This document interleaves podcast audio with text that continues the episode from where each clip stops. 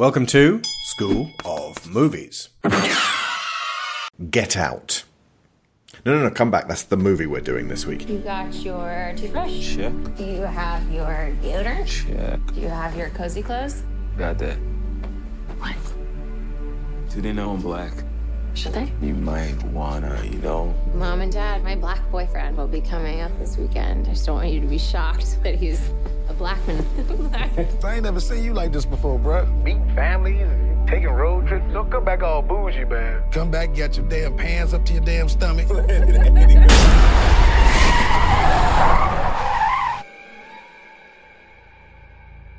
So you guys coming up from the city? yeah, we're just heading up for the weekend. Can I see your license, please? He wasn't driving. I didn't ask who was driving. I asked to see his ID.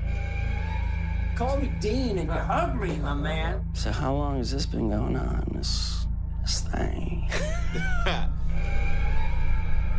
we hired Georgina and Walter to help care for my parents. When they died, I couldn't bear to let them go. Do you smoke in front of my daughter? I'm gonna quit. She'd take care of that for you. How? Hypnosis. I'm good, actually. Are you ready for this? I'm back in the beat. So look, I go do my research. Apparently, a whole bunch of brothers been missing in this suburb. But it's cool. Bro, how you not scared of this, man? Couldn't see another brother around here. Chris was just telling me how he felt much more comfortable with my being here. Get out! Sorry, man. Get out! Yo! Rose, we gotta go. Is everything okay? Rose, the keys. Just get the keys. I don't know where they are. Rose? Sink into the floor. Wait, wait, wait, wait, wait. Sink. It's a terrible thing to waste. If there's too many white people, I get nervous. No.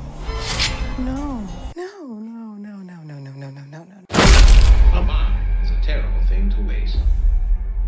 Jordan Peele's second directed feature, Us, is currently, at the time of recording, tearing up the charts in movie theatres and generating countless Us Explained videos on the YouTubes. We will wait on the release of his third feature to talk about Us, because we're going to need the Blu ray to study and absorb his dense, symbolic, and intensely detailed style. And this is why it's the perfect time now to discuss his first feature, the much celebrated Get Out. If you've never seen it, you are strongly advised to do so before listening. Sometimes you can listen to our show first, sometimes it makes it better. But in this case, watch first. It is superb and it unfolds in such a masterful way that your first time should not be hearing the plot mapped out.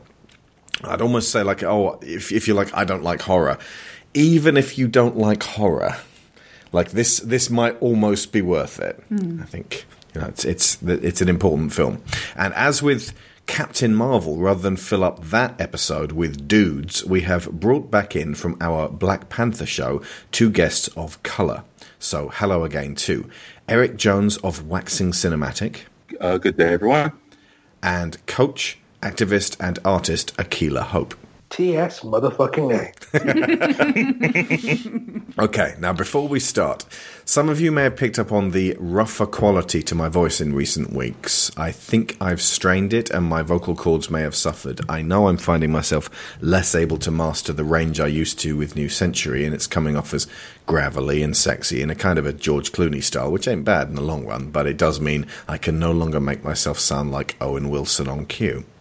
Wow! Oh, I can't do it. I can't do the wow anymore. So in the next few weeks, I'm going to hold off on recording new material. And I'm going to try my best to heal up and treat my poor throat right. Fortunately, we have enough shows banked for me to put out during this rest period, including one on Resident Evil 2, one on Metal Gear Solid, and then there's both The Mummy and The Mummy Returns, which will be the last of the commission shows from our most recent window. I sincerely hope my vocal range returns and it gets easier to speak for long periods because so much of my identity is tied up in my voice. Luckily, my hands and arms are working fine so I can write and I can edit.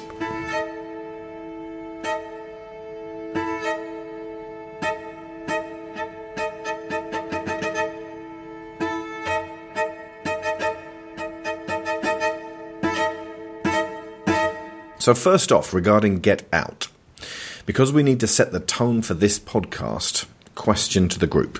Why does Jordan Peele framing this as a black comedy, all puns pardoned please, make it more of a success? And why does Peele's background in sketch comedy make this film a very different animal than, say, the same exact story shot from the sensibility of a deeply serious director like Christopher Nolan? Quite apart from the fact that Christopher Nolan is obviously white. Very white.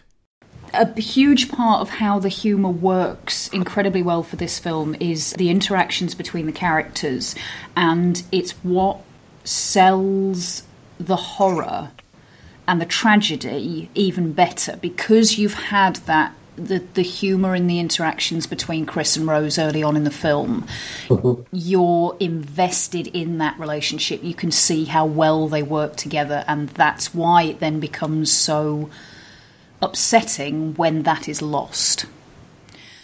And I think the other very strongly humorous element is obviously Rod. and I love Rod. Rod is amazing.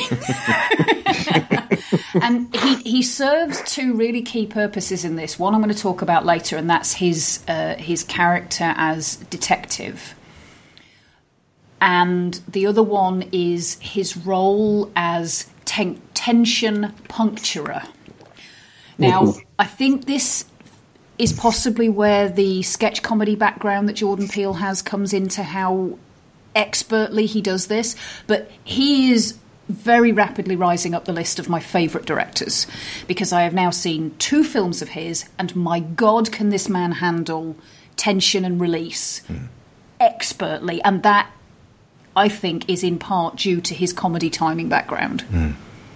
People are Yeah. calling him the new Hitchcock or the new Shyamalan. It's like, listen, Hitchcock never made me laugh like this. Neither did Shyamalan, and I was never gripped by any of the things they've done the way I've been gripped by these. Even though I love The Sixth Sense, but I was never just shit the he whole way might be through. he might be who Shyamalan thinks he is. Maybe, but I mean, like, it's i this comes down to what The Rock said in Fighting with My Family. But don't worry about being the next me. Be the first you. Yeah.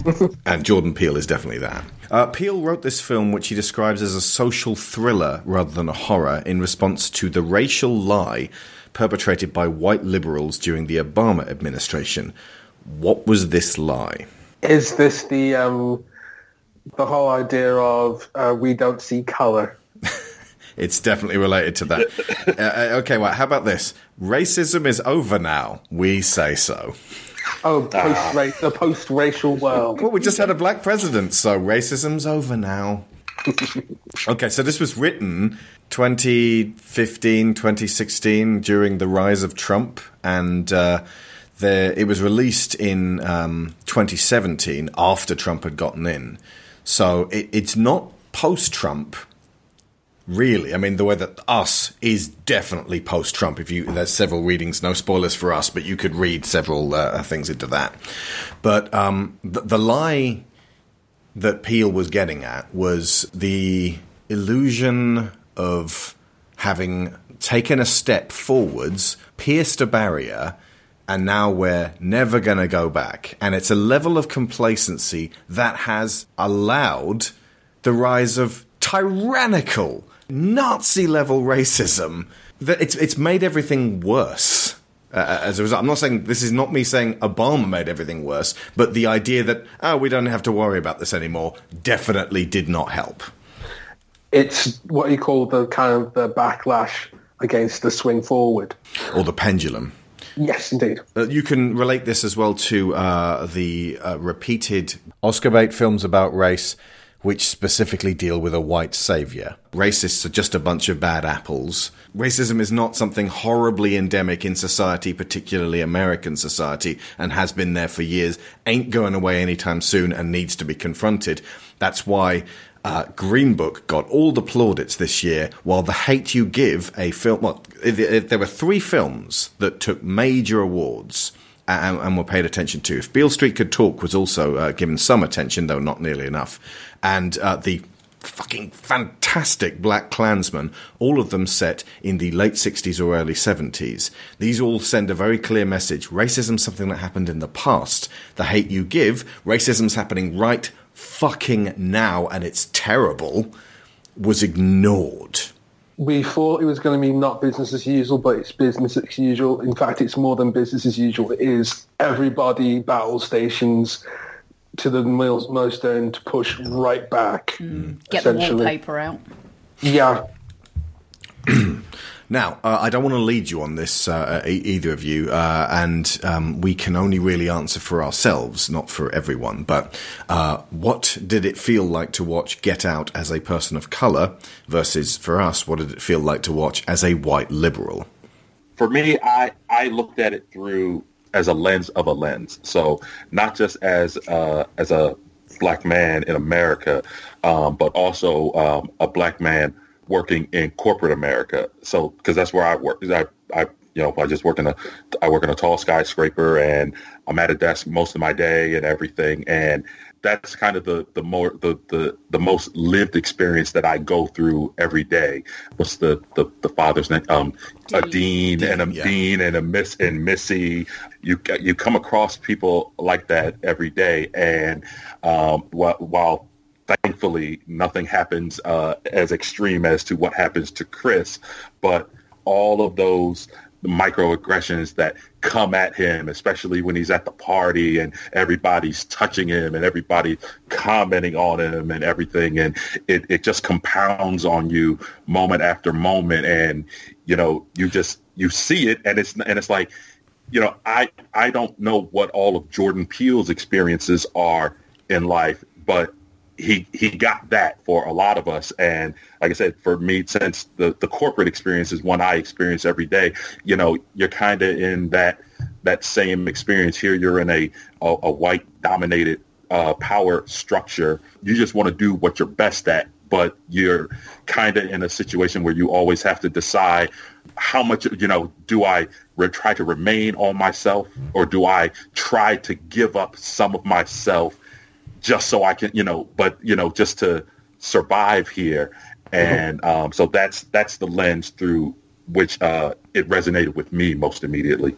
During my research, I watched the Philosophy of Get Out Wisecrack edition. Um, Wisecrack were a little bit too cheery about uh, the uh, themes of uh, the, especially the deeper reaching and uh, traumatic themes of Get Out. But uh, they did raise some fine points about something called negrophilia, which is fascination with all things black. This is something that began with Parisian bohemians in the 1920s, desperate to be hip. And I realize just using the term hip is a commodification. Uh, it throws people of color to the extremes of, oh, brilliant artist, or accomplished sports people, or if you throw it to the other extreme, as dangerous thugs, which denies people of color the ability to just be normal, the same collection of talents and flaws as Caucasians. Fixating on color forces the expectation of stereotypes into all interactions, and what Get Out demonstrates is that this makes black people deeply uncomfortable as their own identity and experiences are subsumed by white assumption. They also cite W.E.B. Du Bois on the two-ness of the black American, forced to be one thing for white society and another in their private life. Again, this is a theme sharply laid out in The Hate You Give, and another film that came out last year, Sorry to Bother You. In The Hate You Give, Star goes to a fancy prep school, kind of like the uh, one Miles goes to in Into the Spider Verse. And she goes through her whole morning routine with her family, and she's basically herself. And then she goes to school, and suddenly she draws all that in, and she has to be someone else who doesn't stand out. Meanwhile, all her white friends are like, Yo, what's up, homegirl? Really cannot say enough about the hate you give for just putting you in the shoes of racially charged modern day scenarios through the eyes of a teenage girl. And if you're parents with kids coming up to teenage years, this is an important film to show them. It does get upsetting, so watch it first. Um, when I watched it initially, it was something where I was with a bunch of friends and we were kind of whispering back and forth and reacting. And it was something because I'm in activist circles, we saw the symbols and we saw the signs and we could see certain things happening, but we didn't realize the extremity of it all until Hmm. we reach a, reach a certain point, which we'll probably discuss later. But it was it was all the tropes that we used to um, Chris being black, going to the family house, the kind of virtue signaling that Dean was playing, um, and it just became more and more evident. And it was basically you could see the train coming to to hit to proverbial hit train coming to hit Chris, and we were just waiting when it was going to happen. And when it happens, it's yeah, it's experience that's not uncommon for people of color. as a white liberal, uh, it's there's a, a, a very uncomfortable, squeamish feeling uh, because they make uh, first off they cast Bradley Whitford, who, if you spent your twenties growing up watching The West Wing, is something of a white liberal hero, and that that wasn't an accident. And the, he's he and Missy are kind of positioned as the liberal elite, as in they're very well off. So it's very easy to just do a hand wavy. Well, this is the liberal elite, and they don't really mean it. But it's far more powerful if you turn that inwards and start questioning. Okay, when do I maybe do this? Uh, you know, even in jest. Like when I asked you guys if you wanted to be on the uh, show, I think I said something along the lines of, you know, I, "We don't want to be the uh, white guys um, doing the uh, podcast who would have voted for Obama a third time." And like, even if it was in jest, I'm still like bringing across this what uh, you referred to earlier, uh, Eric, as a microaggression. Can you uh, explain what those are? Because they're the sort of things that just regular white people might not necessarily be uh, familiar with. Uh, yeah, sure. Um, uh, microaggression is is just something that you might like you might say, and in retrospect, it probably is really small, but because of the history of America and how black people, oh, not well, not just black people, but you know, all all minorities in America have been treated. It's micro because it's really not that damning of a, a statement, but it is aggressive. So how long has this been going on? This this thing. how long? so, for example, for myself, I'm six foot four, and one thing that I will always be asked is because I'm a I'm a tall, um, husky gentleman. Um, I will always be asked, um, do I play football or basketball? You know, American football, the NFL. A lot of the stars are black, and for the National Basketball Association, a majority of the stars are black. I do like football. I do like basketball, but it, it's it's still a generalization that the first minute you see me, this tall black man, that that is the first thing you will ask me to assume that is something that might be, you know, of an interest to me. Hmm. In in my case, it is true, but it's you know, it, it would be something that's like that because that's a gener- a generalization that is tied to black people with their um, their bodies and um, their physical attributes, which definitely ties into the movie because it's the it's basically the origin of how this plot gets started. It's a, kind of a harmless statement all in it in itself, but it's it's a really hard hitting because there's a lot of history behind it, behind whatever it is you're saying that you would that no one would know. You might not realize it, but it is something. So rather than being asked open-ended questions like "What do you like? What do you do?" you're, you're asked questions that specifically call attention to your uh, ethnicity in a kind Right. of now you have to confront the thing that I just invoked. So uh, Right. you, you then end Yeah. up kind of embarrassedly going, uh, "Not really into football." Oh, really? Yeah. And then there's a, an extension. I'm assuming. Yep. Where it's like, oh, oh Yeah. that's surprising because I would have thought, that, yes, yes, yes, yes. I'm sure you would have thought, but somehow no. Um, the classic one is, where are you from? And then when you say, oh, I'm from Birmingham. No, where are you from? Uh, That is the classic one. Or in my case, being a person who has who has um, locks is always assume assumption of can you get me some weed? And I'm just like, no.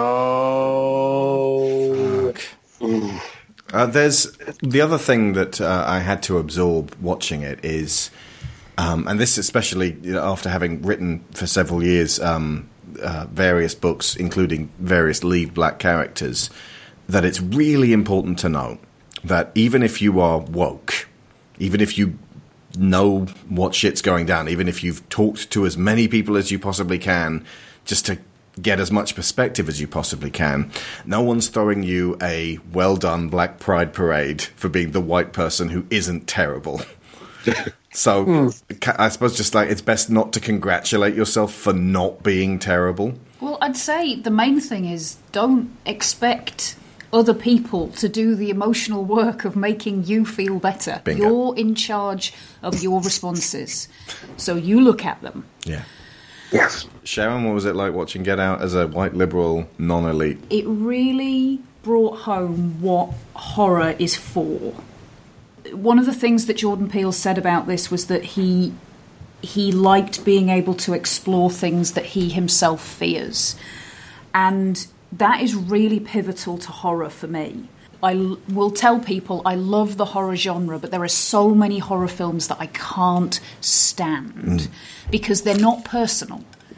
They are they they feel very you know a, a different person wrote this to edited it to directed it. There's so many threads coming into it that it doesn't mean anything. And oftentimes they feel more like a kill delivery system Yeah. than an actual story. Absolutely, and that to me is not a horror movie. So the the kind of the psychological horror, ideally one that's written and directed by the same person, so that it has that real hmm. personal connection, is is the kind that I respond to. You can compare that to And the- hot sauce sometimes. Like that, sometimes people just throw so much hot sauce onto food. It doesn't taste like- of anything it's- anymore. It's not even food anymore. It is a capsaicin delivery system. Indeed, You- you're doing it purely just to burn your tongue at this stage. You're not interested in the flavour. the hot sauce reference could be taken as a microaggression.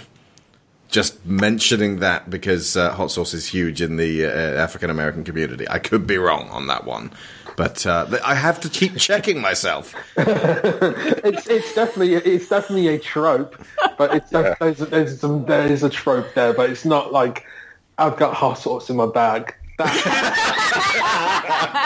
that's a trope. I'm so sorry. Continue, Sharon. Oh dear.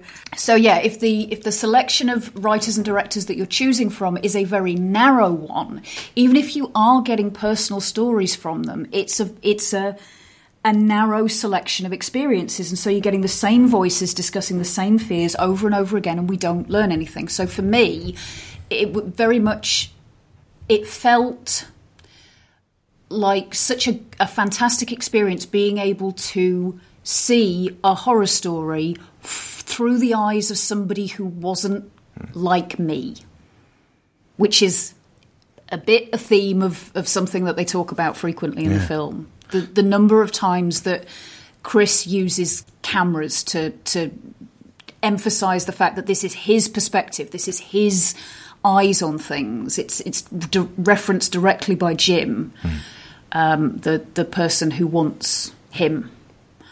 I want your eye, man. Yeah, Yeah. yeah, and that that sounds awful. I don't want Jordan Peele's eyes. I'm just extremely grateful for him to share You're them with me. grateful for his perspective, yeah. Yeah. And some of our best um, uh, and favourite horror movies are films that are deeply personal and are written and directed by the same person because they are delivering to you. Jordan Peele said on the uh, his commentary that he remembered very vividly a dream he had and I thought this is a guy who remembers his dreams like us has even more of a dream-like quality than this so I- I'm going to go ahead and guess that a lot of the absolute best horror directors are those that bring it from the heart and go to their personal fears and experiences and remember vividly their dreams and how to detach you slightly from reality, from uh, what you're watching to unnerve you. Yeah. Well, that that's a skill that Peele has got. That he throws out something which is surrealistic, and then he anchors it very firmly to the ground. A couple of the uh, just to list, folks, if you're worried about microaggressions, uh, the, the ones that were, uh, I've flagged here is the whole voting for Obama a third time, which not only gets said by um, Dean, but actually gets flagged earlier by Rose. She like she says it, and then he repeats it. What the ladies were saying last week on the Captain Marvel show about women being asked by men to smile, but only when they're alone. That's a microaggression. Then he's like that he's showing the uh, pictures and like recreating the 1936 Berlin Olympics and saying fucking Hitler standing there with his you know white supremacy and screw that guy just to, to say like I'm really on side. Just just to nudge Chris really on side. And um, then when they're out in the garden and they uh, uh, they see Walter and um, we've already met Georgina, I think, and he's like, "Oh yeah, we've got we've got black help." It's a cliche, and he's like sort of being openly, actively, verbally guilty. He doesn't give Chris anywhere to go but discuss this particular issue.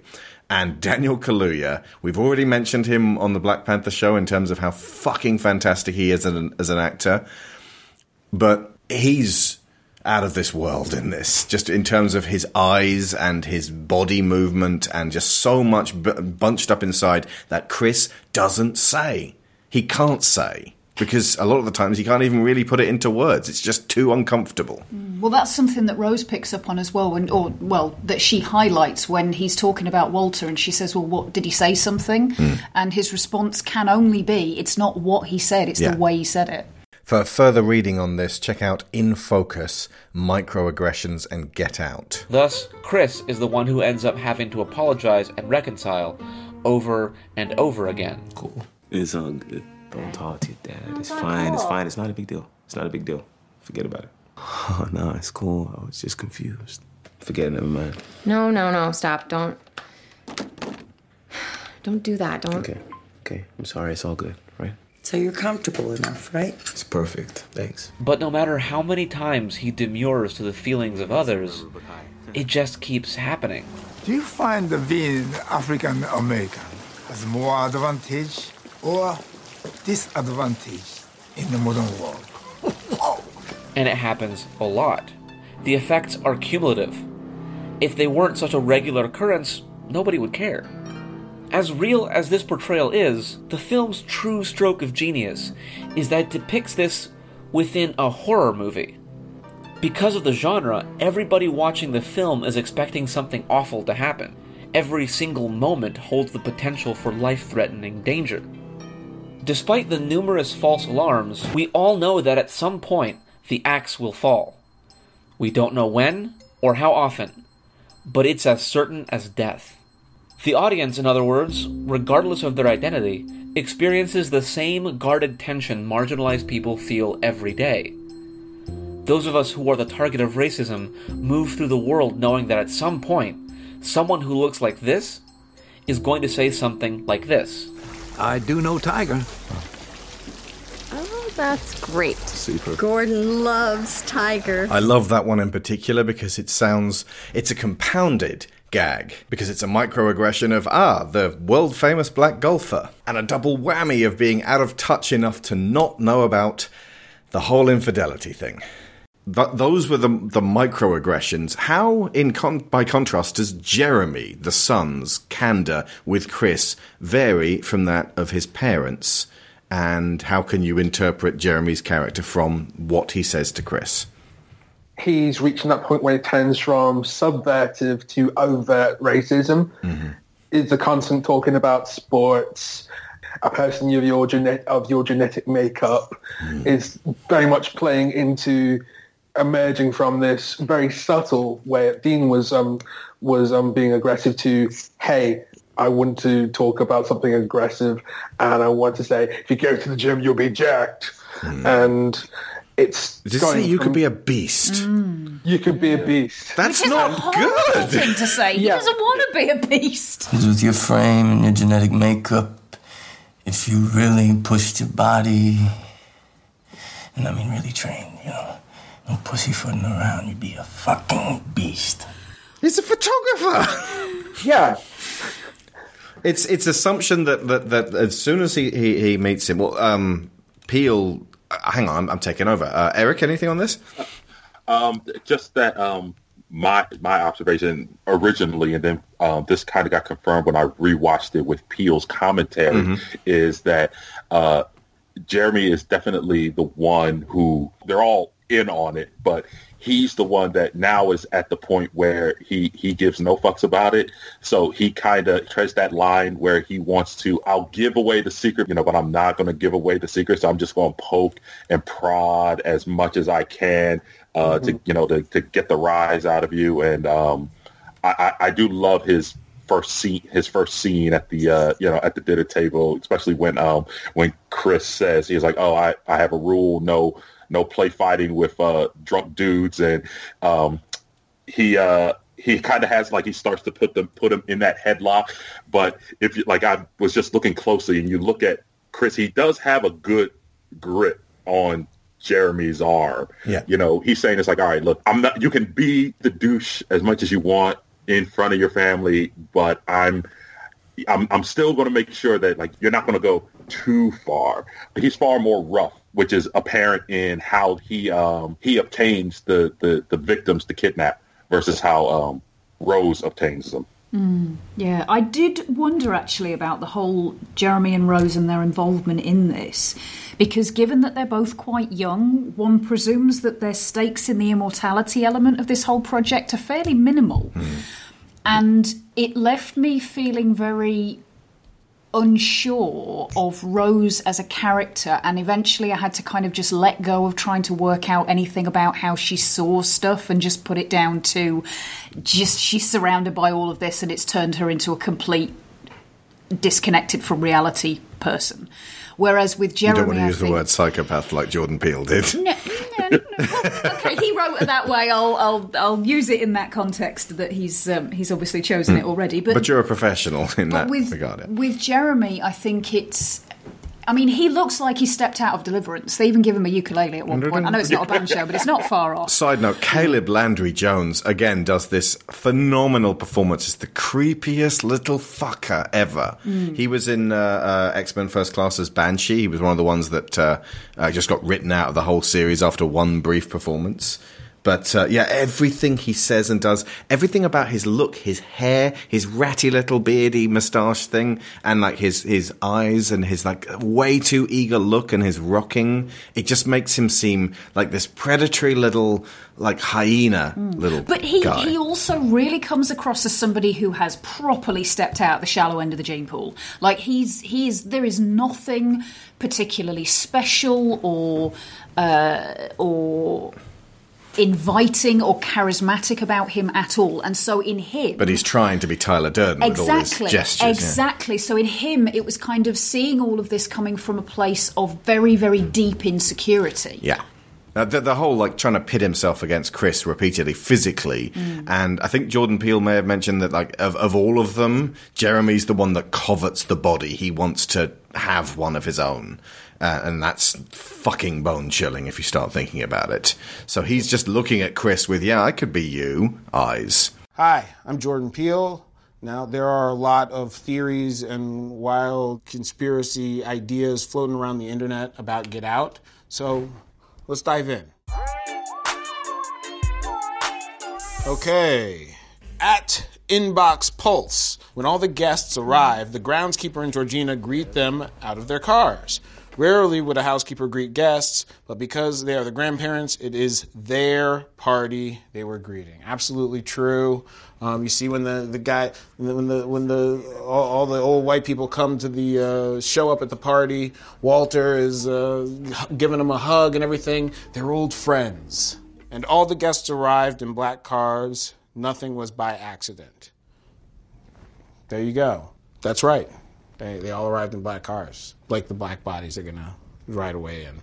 Forgive me if you this has already been mentioned, but the scene on the porch where Jeremy's playing the ukulele struck me as interesting. The tune he was playing was part of the the the jig. I don't know how you say that word from from violin partita number two in G minor by uh, uh, J. S. Bach. It was being played much slower than normally played on the instrument, which one might consider inferior to or beneath the violin. in, in effect, the end of the tune indicated to Chris that the, the jig was up. That's what I got from it, at least. Man, the power of marijuana. I literally told Caleb, the actor who plays Jeremy, just play anything on the thing. Play the. He doesn't know the jig. He's not. He's not whipping out Bach on this thing. He's just playing a random song.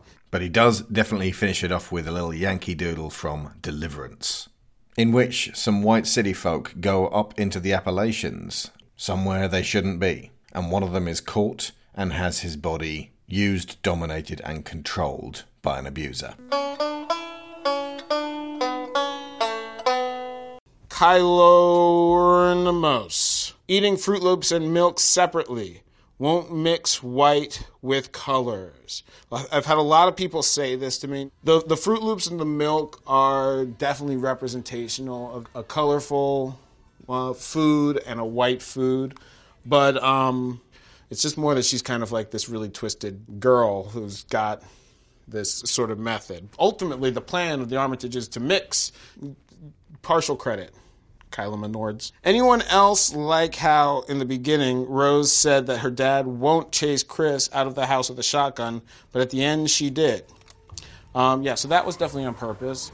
I, I almost had Chris say the line, "I don't want to get sh- chased off the lawn with a rifle," but then no one says that. I had to make it shotgun. I, I'm glad you got that. However, there is extra symbolism there in that a shotgun traditionally can be loaded with non lethal birdshot that can be used to see someone off your property without actually killing them. She uses a hunting rifle, used for felling larger mammals like deer, because she's a hunter and he's been her prey all along.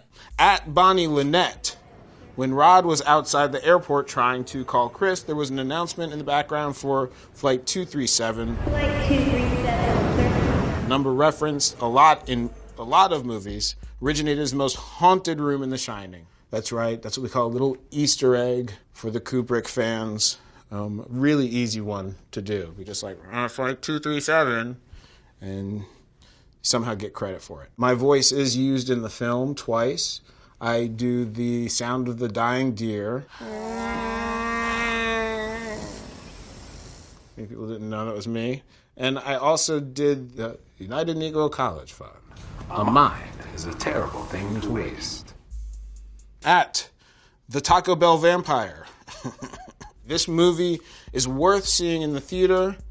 Uh, for audience reactions alone, the writing had so many subtle hints. Uh, that's the basement. We had to seal it up. Some black mold down there. Black people's bodies are used as molds, a hollow shell for white people to use. Black, mold. Yeah, I meant that. That's what I meant. when I did that. So I take it the skinny black guy at the party wore that that hat to cover up any scars from his brain transplantation. Not the most elegant tone. Skinny, skinny black guy. Okay. Logan, riding the body of Andre. Yes. So the at, at the end of the movie, of course, it's revealed that um, several of the characters are post-operation. Georgina, Walter, and, and Logan or Andre, um, who all wear hats or a wig. Thank you for this. These are very good thoughts. Um, some of y'all are crazy. I, I honestly um, never thought people would pick up on this stuff so fast, and uh, I'm just I'm, I'm inspired to bring more. That was from a piece by Vanity Fair called Jordan Peele Breaks Down Get Out Fan Theories from Reddit. It became apparent as we watched this uh, this time round, and I think Peele mentioned just a little bit of, a, uh, of this, that Chris actually went on a hero's journey. And it makes perfect sense if you watch it. Like the story structure is so tight that it does follow those those movements. So which also then makes it feel like a fairy tale, which Yeah. makes it feel very effective as a horror. firstly, what does Chris need to overcome? That's what most heroes' journeys are. That st- you know are, are worth a damn. Are the hero needs to either uh, that they believe a lie that they need to see through by the end, or they need to overcome something about themselves. And what are the corresponding steps throughout the hero's journey? I'll, I'll just name each step, and you guys can just sort of shout out. And also, does it break these steps in an important way? I haven't got any specific moments in mind, but I'm I'm interested in scenarios where they go against Campbell. Step one: the uncomfortable world. The beginning, where we we meet him and he's shaving and he's feeling un- he's very much feeling uncomfortable because the whole thing's based on guess who's coming to dinner. So it, it- they went out. Uh, Peele went out of his way to make it as universally relatable as just like we've all had to meet the in-laws. Step two: the call. Yeah, it's the it's the actual um, invite to the to the house. Yeah, which is immediately followed by the next step: the Refusal. because he doesn't want to go. and you don't blame him in the slightest. No. The next is the crossing of the threshold. Peele mentioned this in the commentary. Actually, the uh, when they get to the woods around where Rose's parents live, and after they've hit the deer and they've Yeah. out of the car, he's there's a point where he's actually standing on the edge of the woods, Yeah. And he has to then make the choice to step into the woods Yeah.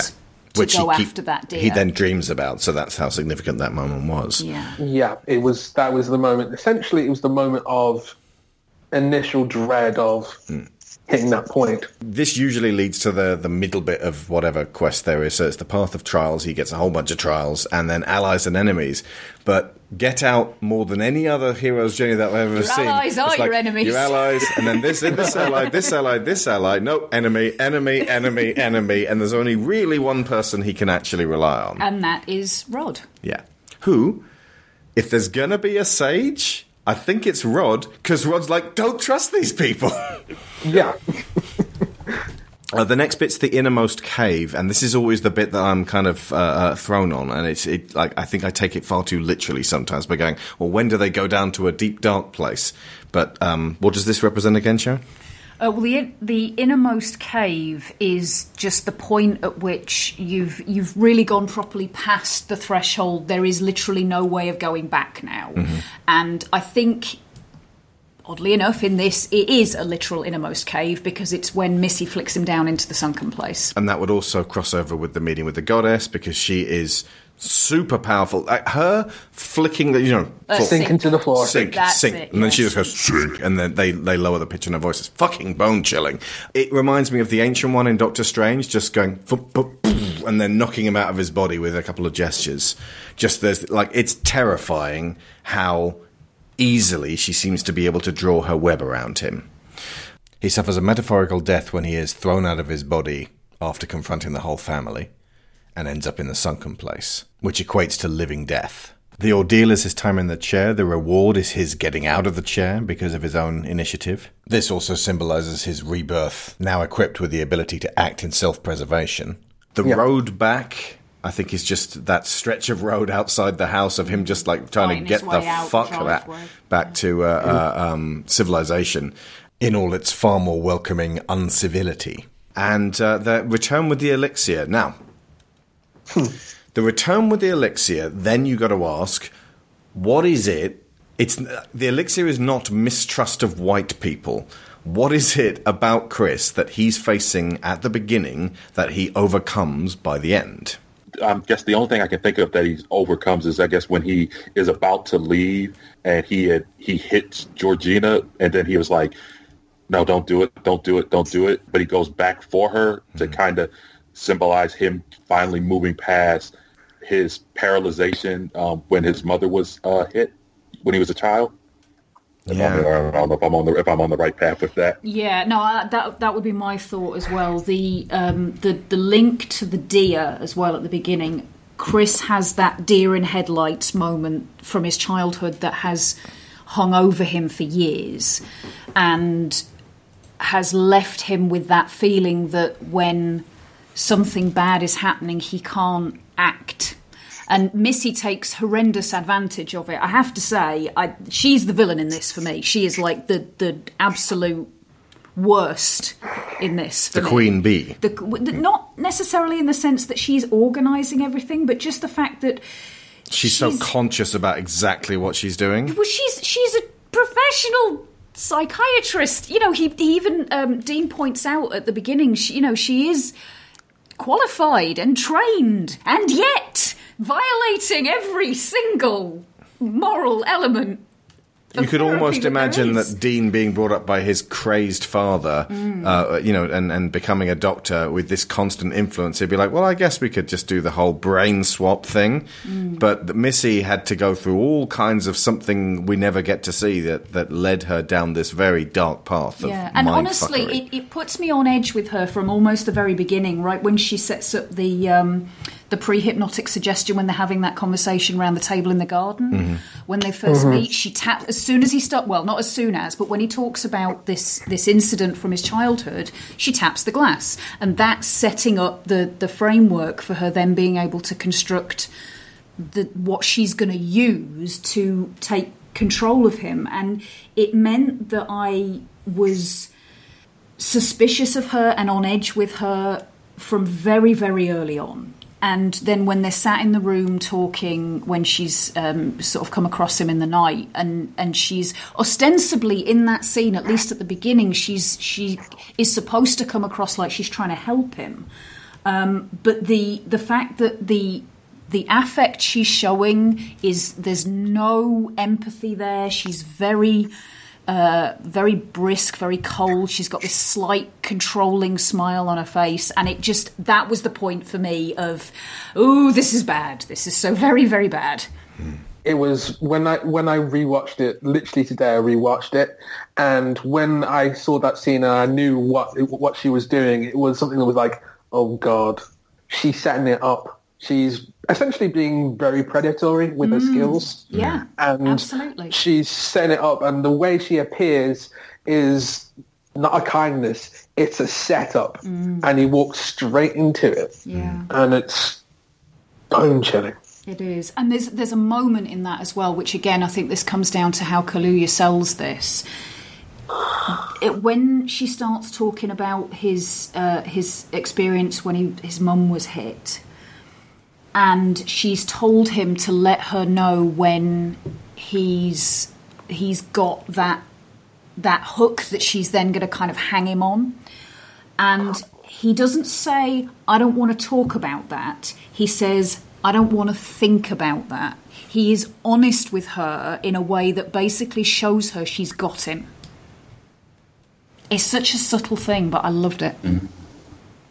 Yeah, I, I didn't pick pick up that just that subtle variation of word choice means a it has a total uh, different uh, action. What about your mother? What about her? Wait, are we? Where were you when she died?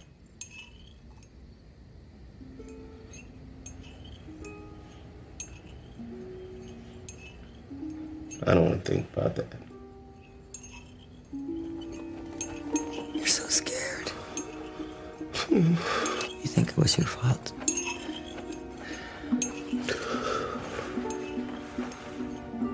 How do you feel now? I can't move. You can't. Move. Why can't I move? You're paralyzed. Just like that day when you did nothing. You did nothing.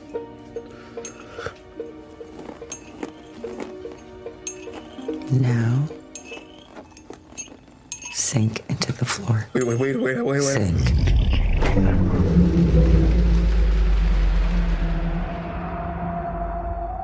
Peele piles on the pressure throughout betrayal after betrayal, and some of them hurt a lot more than others. With Missy, you're slightly more guarded the first time you uh, uh, see her because I think she kind of shows her hand way earlier.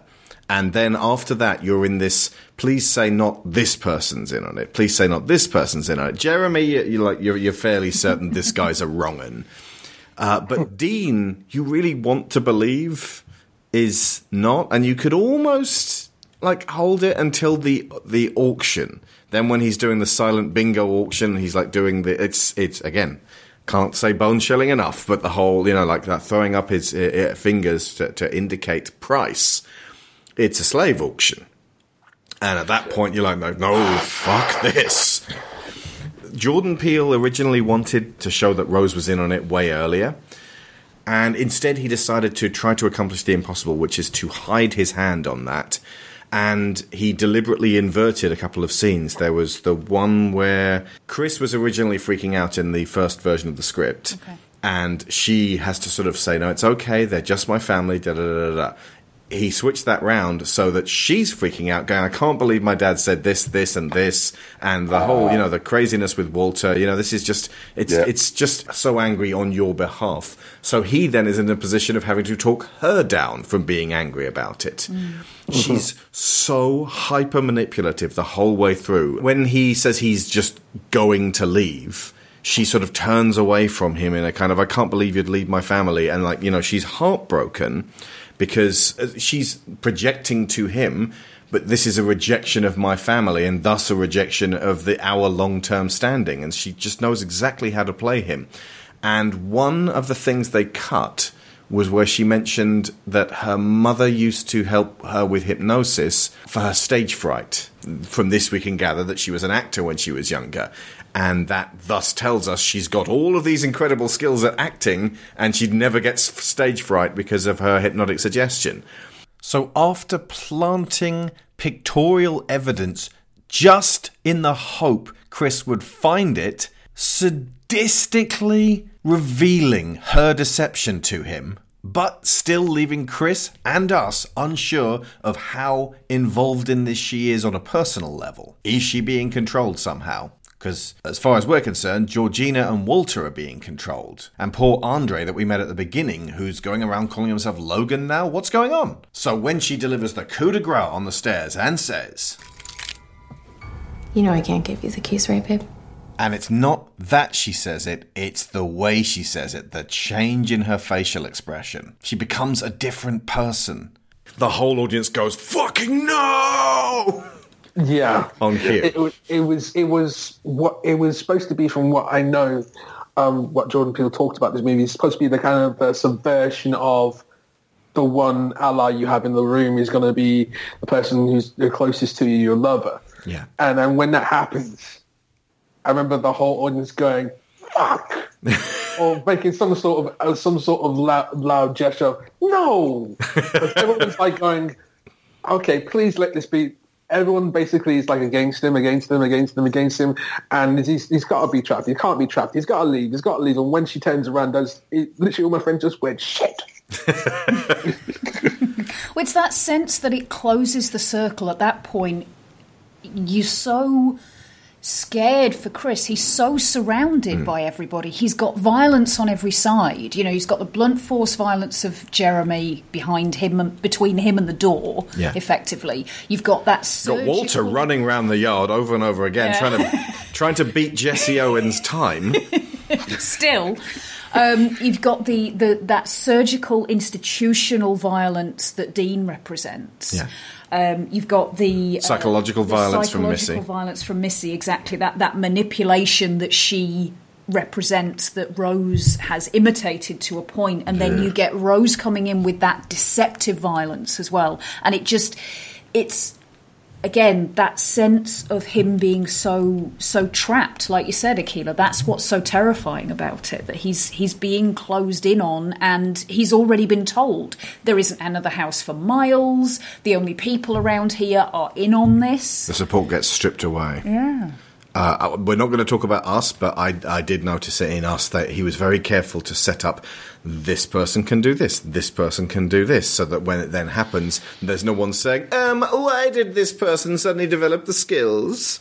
And and then later you've got uh, uh, Walter and Georgina, the the gardener and uh, the what housemaid housekeeping housekeeper, or at least the grandparents posing as them, and not well, I might add. Georgina's crap at serving uh, because, like, I'm assuming she's like, well, I, I've never served before in my life. I don't know how to pour iced tea, and so she's. and I'm not going to start now yeah, like I, it, honestly, I said to Sharon, like a, a sequel to Get Out, just the same film again, but you get to see everyone behind the scenes going, right, positions, positions. You're a maid, and there's so much tension between Missy and Georgina. Like, like I hate you, you know, just spoken between gritted teeth, and it's almost like Missy was just kind of getting used to the idea that maybe at some point the grandma was going to die and she'd be rid of her, but no, like they're they're immortal now, so they're stuck together. But you want because th- that's where your uh, uh, sympathies lie. You want these people who seem to be captives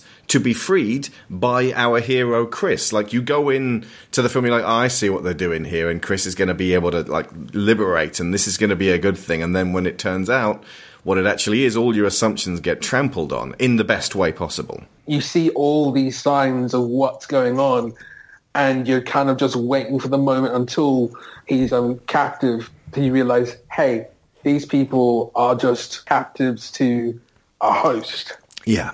By the way, some fan bloody tastic acting, especially from Betty Gabriel as uh, Georgina. She was in The Purge uh, election year.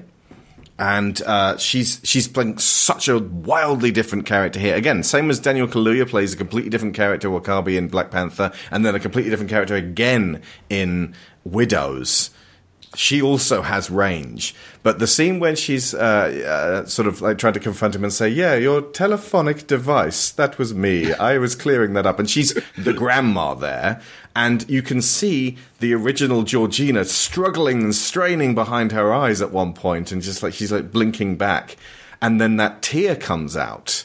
Same as with Logan after the flash happens. Andre struggles towards the surface and his nose bleeds and it's just like that's the person coming through and that's one of the most horrific aspects of this the idea that these people are captives and passengers inside their own bodies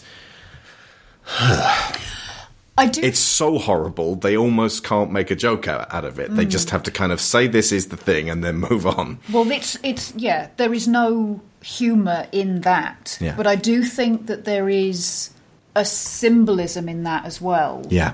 Chris is also trapped by his own trauma. Yeah. The trauma that has has nothing to do with the specific situation that he finds himself in now. The trauma of being a little boy whose mum got hit by a car and he couldn't do anything. Hmm. And he's that's another layer of what he's contained by. Hello. Fuck, hi. I owe you an apology. How rude of me to have touched your belongings without asking. Oh, no, it's cool. I was just confused. Well, I can assure you there was no funny business.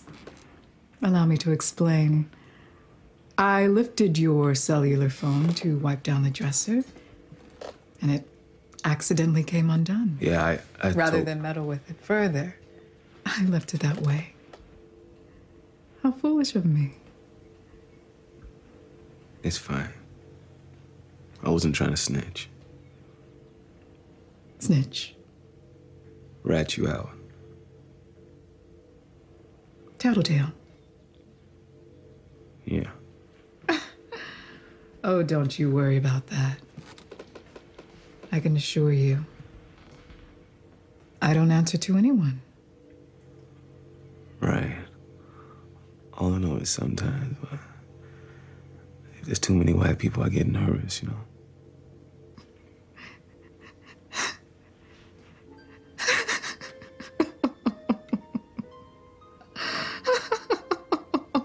Oh, oh, no, no, no, no, no, no, no, no, no, no, no, no, no, no, no, no. Aren't you something? That's not my experience. Not at all. The Armitages are so good to us. They treat us like family. Peele described Rose as actually being two characters, and she's his favourite as a result. So, who is Rose really? And I suppose the next question is who is Roro? I definitely would like to think that uh, Roro is the the real Rose, the real character. Um, uh, I think um, when you see uh, towards the end when uh, when she's speaking to Rod and Rod's trying to find out what happened to Chris, and you know she's she's trying to play she's trying to play him, and once she she picks up like really quick that Rod's not going for it the same way that like Chris would, you know, had Chris would fall for her um her wiles or whatever. So once she realizes Rod doesn't, you know, Rod's not going for it, she just she just snaps out of it. and It's just like, okay, well, look, he, look, you, you just need to stop this right now. Uh, later, after uh, Chris has killed the rest of the family, and you see that that scene of her just sitting there on her bed looking for her her next target because she doesn't she doesn't know what happened to the rest of them yet. At the end, with her um, with her death after the real Walter manages to get through enough to shoot her. Even then, in the last, you know, her last possible moments, uh, she she tries to bring forth Rose again to try to tempt Chris and to uh, draw down his defenses again. Um, That's some I Evil Ro- Dead shit right there, by Yes. the way. Yeah. Yes. Roro is I, I say I believe Roro is the the real uh, the real character, um, a conniving, manipulative uh, individual. um, from what it's positioned in that scene when she's listening to some sort of bubblegum pop while she's looking at her next Some sort of bubblegum pop. That's Time of My Life from Dirty Dancing.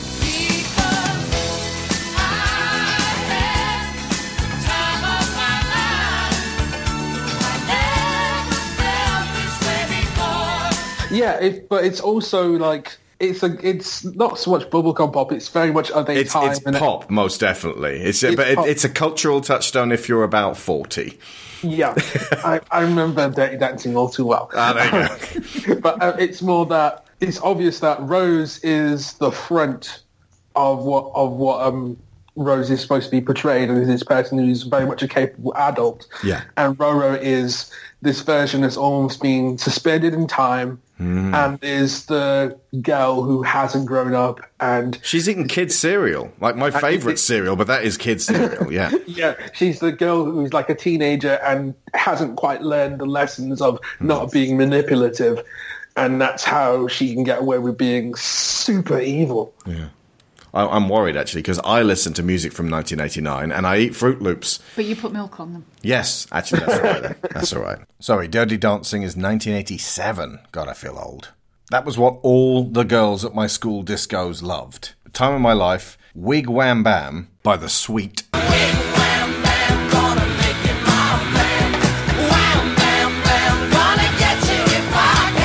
And Love is Strange, also from Dirty Dancing. Jesus Christ, because of the passage of time, all of these songs are now creepy as fuck! Yes, Mickey. How do you call your lover boy? Come here, lover boy. And if he doesn't answer? Oh, lover boy. And if he still doesn't answer? I simply say, baby. It's not like I have Dirty Dancing on Blu-ray or anything. Actually, no, it still holds up. Pretty Woman, even more.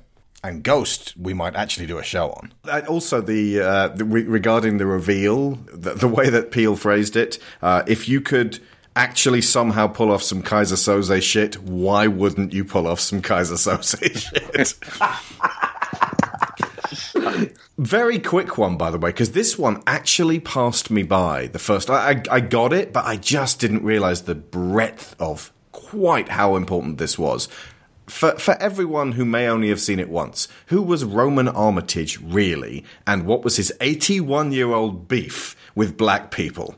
I think it was just a, an old timey version of what Jeremy has right now deep seated anxiety and, and insecurity, Yeah. and projecting that out as a ridiculous level of envy. He's a chip off the oldest block. So yeah, he was a, a wide athlete, uh, competed uh, against Jesse Owens during the 1936 Berlin Olympics, but he turned his loss. He fixated on that his whole life, and then turned that into a crazy plan. And it's Peele's take on Frankenstein, at least the creation of the monster side of things. And you could definitely argue that Us carries the life of the monster element of Frankenstein forwards. However, I kind of like the fact that the actual procedure, when you boil it down, is like a cartoon. It's like, right, uh, it, anyone who's ever seen the film The Man with Two Brains, with, uh, like a 1982 comedy with uh, uh, Steve Martin, will be familiar with the cranial screw top method, where he just literally sort of cuts a line around the skull and then just unscrews your head like a jar, pulls out the brain and switches it. It's, it's just, it's ludicrous, and it's kind of better that it's ludicrous. Metzenbaum scissors. Metzenbaum scissors. Get that cat out of here. Yes, sir. Never seen so many brains out of their heads before. You're like a kid in a candy store. There's a couple of things, again, I can't really talk about us, but us is very deeply symbolic. It's so much more about what it's about than about just the events that go on in it. And there's one or two things, I'll just say now, but I won't include this in the uh, show. Ice Cube, take the motherfucking stand. Do you swear to tell the truth, the whole truth, and nothing but the truth? So help your black ass. You goddamn right. But won't you tell everybody what the fuck you gotta say? And, and the uh, single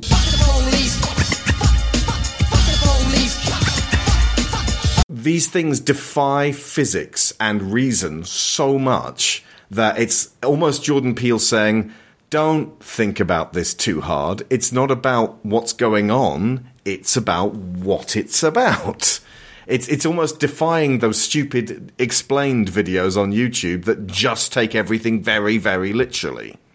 He basically flux capacitors like everything. We don't we don't know why why the flux capacitor works with the DeLorean. It doesn't matter. Yeah. It just does. Mm. Yeah, Doc knows how it works. That's the important part.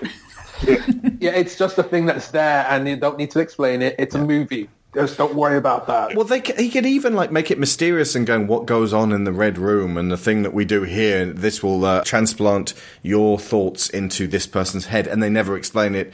Like in Inception, they never explain the contraption that gets you into someone's dreams. It all looks very technical, and you just kind of take it at face value. It works, but like it's very clear that what's going to happen is.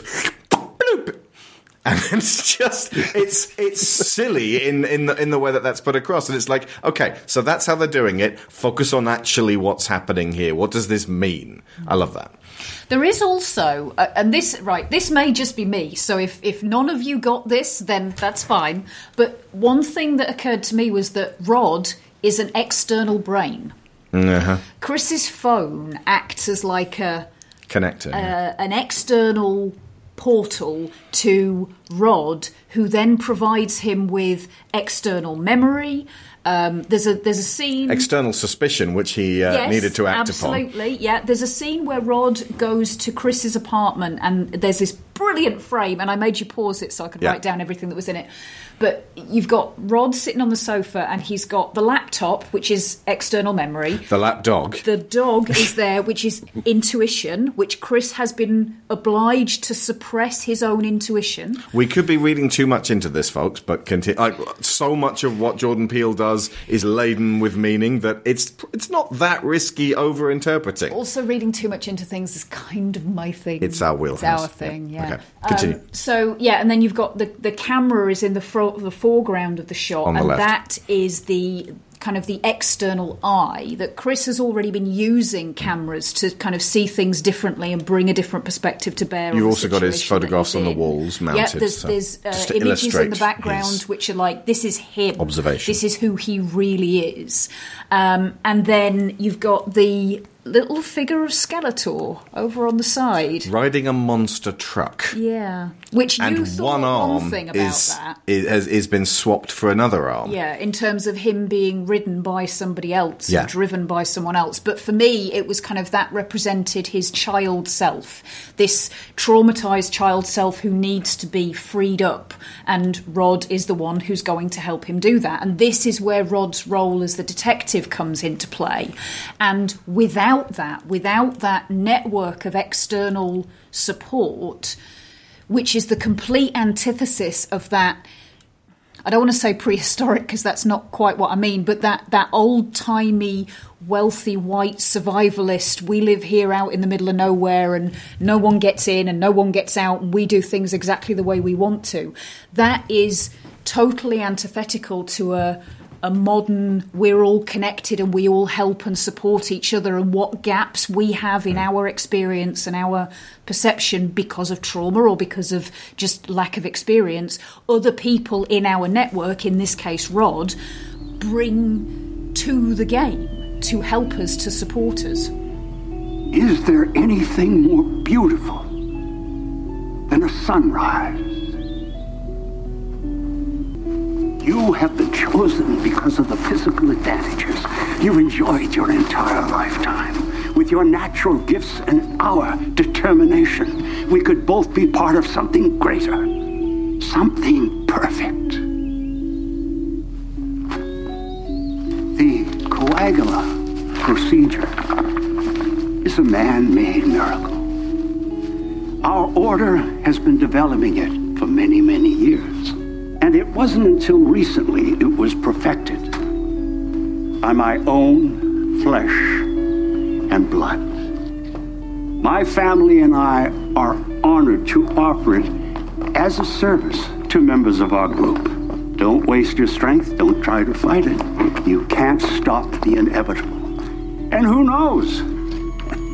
Maybe one day you'll enjoy being members of the family. So now I guess we get we get to talk about the grim as fuck, what it's actually about. Uh, that you get down to it, even if uh, the uh, mo- manner in which uh, it is uh, conveyed to us is, is done with an amusing uh, bent. This whole scenario, this whole film, is depicting a modern form of slavery. In that, your will is taken and your body is used. And there are, and this is, I'm going to quote Peele here on this. Um, a lot of different characters give multiple different reasons for it to be black people. Uh, that they, you know, they bring multiple things. That there's people admiring Chris's skin, they admire his strength, they admire his skill, even if it's skill that they imagine he has, even if he doesn't bloody have it. They admire his culture, and this is what Peele is pointing out. You are not respected as people for your souls. You are seen only as the symbolic version of what you're assumed to be. And there is, of course, a broader, far more insidious, a lot less exotic series of cultural issues that he's addressing with this. What does he? What does it mean contextually? I think the phrase I actually heard someone talking about this movie. They are literally gentrifying Chris's body. They're literally taking something. If you think about gentrification in any way, shape, or form, essentially it's about beautiful area, area that has some quality to it. You kind of reconstruct it, make it better, and then it gets taken over away from the people. Most likely minorities hmm. Are coming in are coming in to take that property and it's no longer the same as it used to be, even though they think it's the same and they think it's it's the way they want it to be. It takes away all the all the mystique, all the essence, all the actual character of the area. So in this case, it's a literal metaphor of someone being gentrified, someone taking all the skeleton and then taking the soul straight out of it or putting it way, way, way, way, way back. And it's a long, in my activism circle, it's a big old narrative in terms of colonialism, in terms of anything where it's like, oh, look at this cool thing, let's use it. And all of a sudden you find it's kind of a, sh- a shell of its former self. So it's all about using, in this particular case, black bodies for a different end than other than just being themselves. Eric, do you want to add to this one? the gentrification analogy definitely works because when um, I was going through um, my second viewing, in order to start gentrification, you have to have you have to have assets in order to you know in order to start money, wealth, power, and I think Peele is great for symbolizing this. The start of the whole process of taking someone over starts with Missy and her hypnosis. And the key item that she uses is a silver spoon. Um, which, yeah, Wow.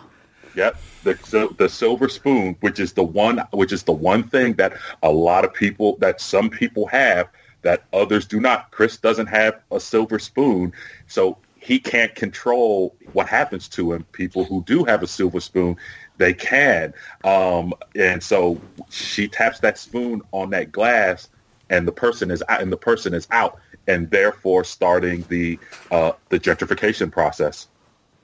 And of course, it's bone china, so it's this whole. Oh, Yeah. Totem is essentially it's a symbol of wealth. Mhm. And colonization. Plus the fact that you know she's drinking tea, and a lot of the you know uh, you know a lot of the slave trade revolved around tea and sugar and and all of that as well. So each time I've watched it, God knows Peele's symbolism. I, I don't find anything in this that doesn't that doesn't not mean something. Mm. Yeah, he. Uh, it's so fucking dense that, like I said, the the idea of us trying to cover us now is ludicrous. Yeah. We need to Yeah. study. yeah. and we need to listen to as much of, as we can uh, to, to, to what he has to say about it. There's so many other permutations as well. African American art, African American music has been taken. They took jazz, they turned it into rock and roll. They took dance, fashion, food, dominating sport, blues, soul, funk, disco, R&B, rap, hip hop. They their first fucking thing they did in 1990. They're like, oh, a lot of this hip hop. What are we gonna? do? We need a white rapper. Okay, Vanilla Ice.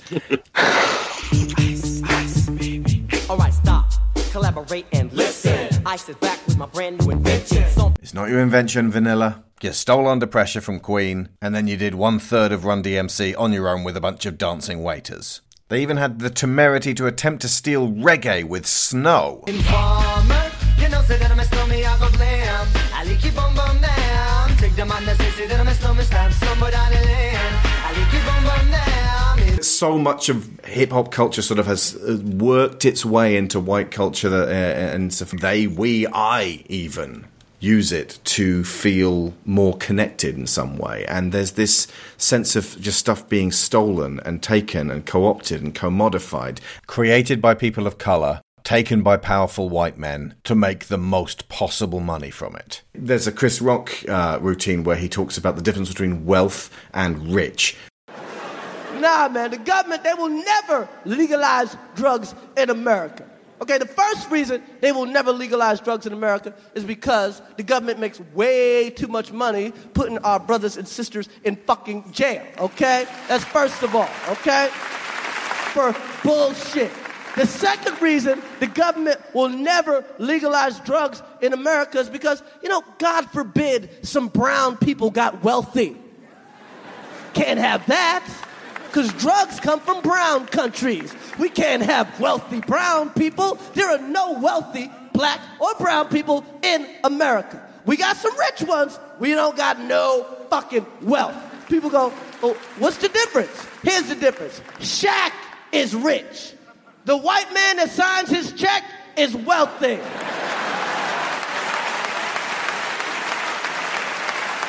Ah, here you go, Shaq. Go buy yourself a bouncing car.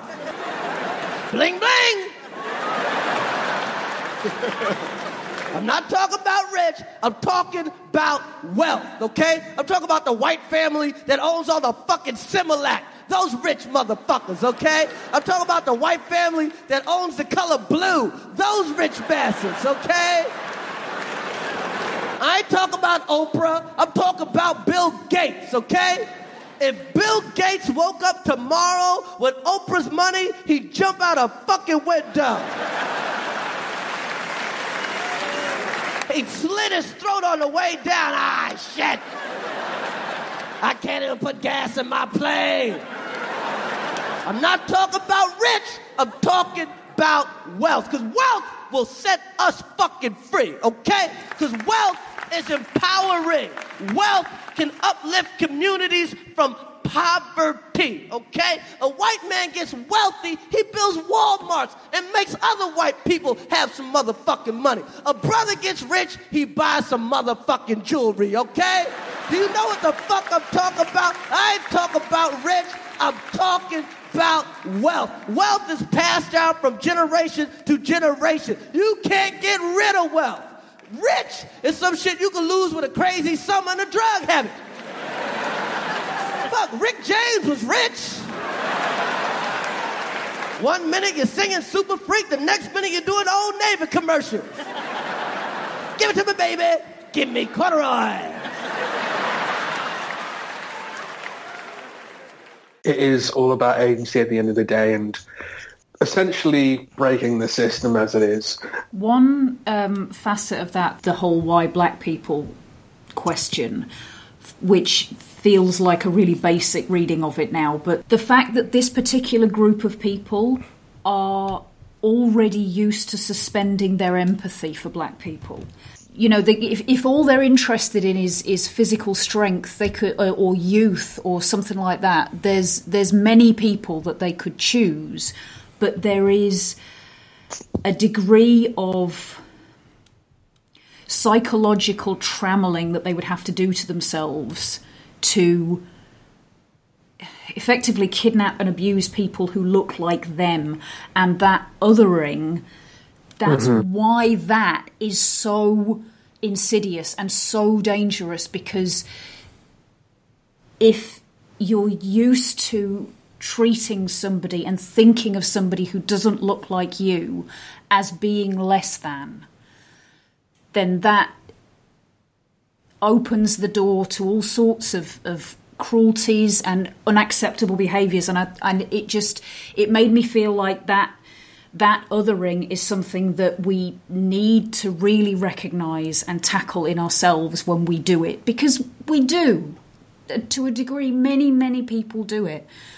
And you got to get on that shit. It's essentially it's been the same as it has been for a long time.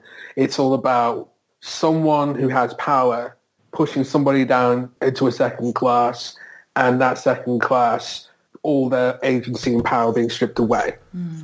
This is literally a cycle that's been going on for thousands of years. Hmm. I, I think for me that that's also why um, when during the scene where Chris meets Jim Hudson, and I think that's that scene uh, in, the- in the midst of a movie that you know where every time he Chris is betrayed, you just feel it. I think that one is one that kind of really stuck with me because here he's going throughout this whole party and he actually meets one person that appears to respect what he's capable of. And Chris knows this man and knows what a big deal he is in the art community. And then when he's uh, in the um, the room waiting to get operated on, and Hudson tells it, you know, Hudson tells him he was like, well, listen, unlike don't lump me in with uh, the rest of them. I really don't care what color you are. Uh, I just want your. He's like, I just want your eyes. It's like, man, even instead of he instead of respecting Chris's his his talent, the technical skills that he's good at with his photography, in addition to his experiences, which what allows him to use his technical talents to properly capture, you know, whatever the picture is he's looking for. He doesn't respect any of that at all. He just sees the technical portion of it, and it's like, and it's just, well, I'm just taking this. Uh, Like I said, I said earlier, I, I work in corporate America. I see it all the time. People work their ass off at what their job is, and then they think it's time to, you know, they think it's time they're finally going to get rewarded, and oh no, I'm just going to use you to, I'm going to use you who's really good at your job to train this idiot who doesn't know anything, and then they're going to take your job, and then you're going to be out of a job. Ah. So, mm-hmm. yeah. we see with our souls. If you're a photographer, the reason you can capture something that's beautiful is because it resonates with what you've learned, with what you've accumulated in your experience. You compare and contrast it with how it makes you feel. The eyes are jelly. you fucking idiot. Um, the thing that takes really, really good pictures will be relegated to a back room in his own mind, stuck in the sunken place forever, while you use his jelly eyes to take exactly the same kind of photos you were taking before. You're abs- yeah, that was you, Eric. You you made that point absolutely perfectly. And the um, to, to to cap it off with, you know, I don't see color. It's like, what the fuck do you want for that? Mm. They're like, oh, you're just going, you're just going to, you know, you don't, you don't see color. You're just going to take over my body and, you know, uh, whatever. That's turning a blind eye to absolute tyranny. You're just as bad. Yeah. Yeah. You're you're absolutely complicit in this tyranny. You're lining the pockets of the tyrants. You're benefiting from it. It doesn't matter whether you're prejudiced or not. You're a tyrant under those circumstances. Hmm. That I think is is one reason why I really like the fact that Peele doesn't give any of these guys a soapbox really to, to sort of explain why they're doing any of this. because Shouldn't we debate them in the House of. Ideas? No, no, we should not. Since we're already doing soapbox via stand up, uh, here's a bit from Aamer Rahman, an Australian stand up comedian of Bangladeshi descent. Uh, and it all started, you know, it all started with that stupid Richard Spencer article, like near the end of last year, right? It was like, oh, look, look at this dapper Nazi who doesn't dress the way we thought he would. Here's an in depth interview where he gets to air all of his fucked up ideas in a mainstream media outlet, which then led to more interviews with other Nazis in mainstream media outlets. And then Richard Spencer got punched in the face, right? Which was an amazing moment in comedy history. right? Because, I don't know if you know, Richard Spencer was being interviewed, and in the interview, he was asked about his Pepe the Frog badge. So he was trying to explain a meme, and then out of nowhere, a hero came along and punched him in the face, instantly turning him into a meme. It's like casting a spell. And then every white liberal came out of the woodworks going, mm, I don't know, I don't know if that's what we should be doing. Should we really be applauding someone for punching a Nazi? Is that how we want to have political conversations? Shouldn't we hear people out? If you punch a Nazi, it doesn't make you as bad as one. You know what we should do with Nazis? We should debate them, and we should defeat them in the marketplace of ideas. I don't really know where that is. Uh, I would like to defeat Nazis on planet Earth first. And then after we eradicate them here, you can fight them in the marketplace of ideas, fucking Narnia, Mordor, whatever imaginary realm it is that you think Nazis can be constructively debated, go for it, right? People get very upset. Oh, do you support political violence? Do you want me to support political? Just slow down, okay? Do I support political violence? We're talking about punching fascists in the face, not suicide bombing, okay? Relax. Do I? Why do I support political? Why the fuck are you a volunteer Nazi safety advocate? Is my question. That's a funny thing to be concerned about, the well-being of hypothetical Nazis. Well, it's a slippery slope. It's a slippery slope. Who gets to decide? Who gets to decide who gets punched in the face? If you punch a Nazi, who's next? Hopefully more Nazis. Why would you, why would you only punch one? That doesn't seem right. M- moving on from the fucking grimmest but most important and, and serious aspect of this to the specificity of what's actually going on in, in the film, the doe and the stag actually are representational and uh, it, it's not necessarily of black people. This is personal to Chris, I believe. What do they mean? the doe would specifically represent his his mother, um, because in, when they hit the deer in the beginning, he goes out there to look for it, which again is part of his process of trying to get over that paralyzation that he had as a child. And then with the with the buck, I believe at towards the end when he knocks out Jeremy and um, gets the um, the head off the wall, uses that to kill Dean. Not necessarily becoming primal, but just him finally taking those steps to be active. Whereas Yeah. where he felt as a child he was not active. So now he's taking the deer head off the wall. That's his symbol walking up Pride Rock moment. Yeah. Mm. Yeah. And I think for me, with the the doe being his mother, the stag kind of felt like an internal father element, especially since Just he like said- Harry Potter. Yeah, yeah. well, why not? Which would make that his Patronus. Yes, yeah. But but There's a deleted scene. Did you watch the bit with the deer in the sunken place? Sorry, the stag in the sunken place. I didn't see that. Okay. When he's, it's after he's, she said, You know I can't give you the keys, right, babe? and um, Missy floors him, and he sinks backwards, and he's just going ah. He pulls out a lighter, and he's just kind of suspended on wires and just sort of hanging down. It's not the best effects, and and he starts like flicking the lighter, which there's a it's a weird companion piece to the uh, the lighter play in Us, uh, but this stag skeleton starts getting closer and like he can't see it and he's going flick and then it's there flick and then it's there and it goes yeah at the end. And it's like a puppet skeleton. And it's a little bit silly and i'm glad they took it out but jordan peele equated that with his absent father and there's a subtext throughout the whole film of uh, black men just disappearing just that his uh, his father was taken and just wasn't there for his childhood. There's the the subtext of far too many black men stuck in jail with far less hope of reprieve than anyone else, and um, if that makes the stag his father, then grabbing it and using that as a weapon is exactly as you say, uh, Eric. It's his, uh, it's him becoming Mufasa, stepping up to Pride Rock and going, right, this is my totemic uh, ability. Going to use it to stab you now. Yeah, that's a that's a deeply satisfying moment for me. The doe, as you say, uh, being his mother. Um, when that first happened, there was another deleted scene where he immediately called the cops. And if you remember the cops uh, uh, saying, you know, next time call animal services, that bit was in the film.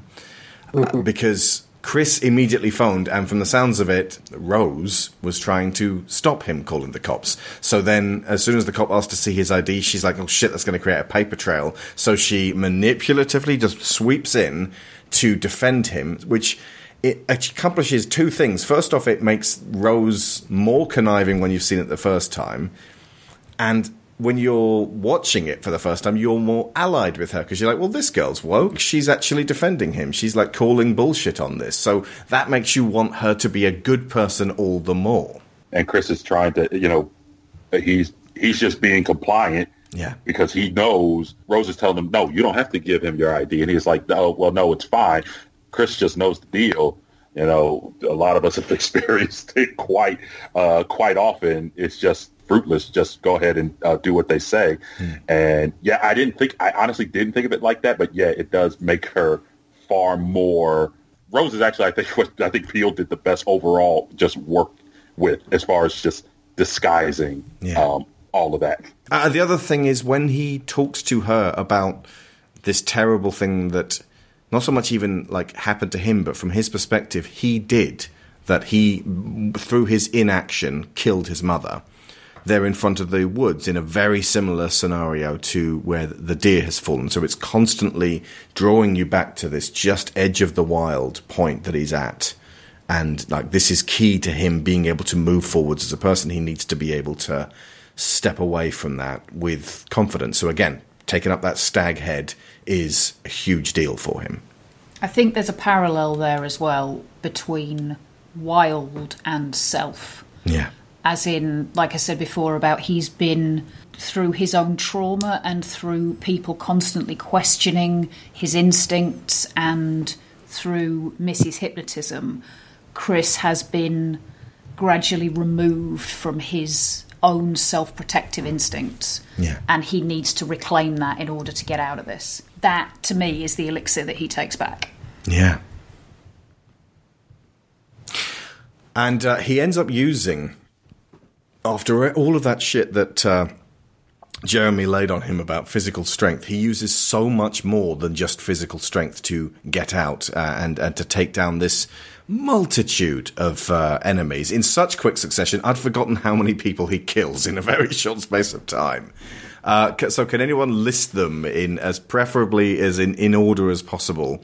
The things that he uses and what they might also symbolize in some cases.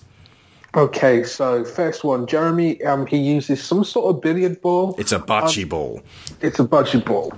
Um, on Jeremy to kill him. Bocce ball is a ridiculously white sport. It's like the whitest old man in a polo shirt type game you could ever get.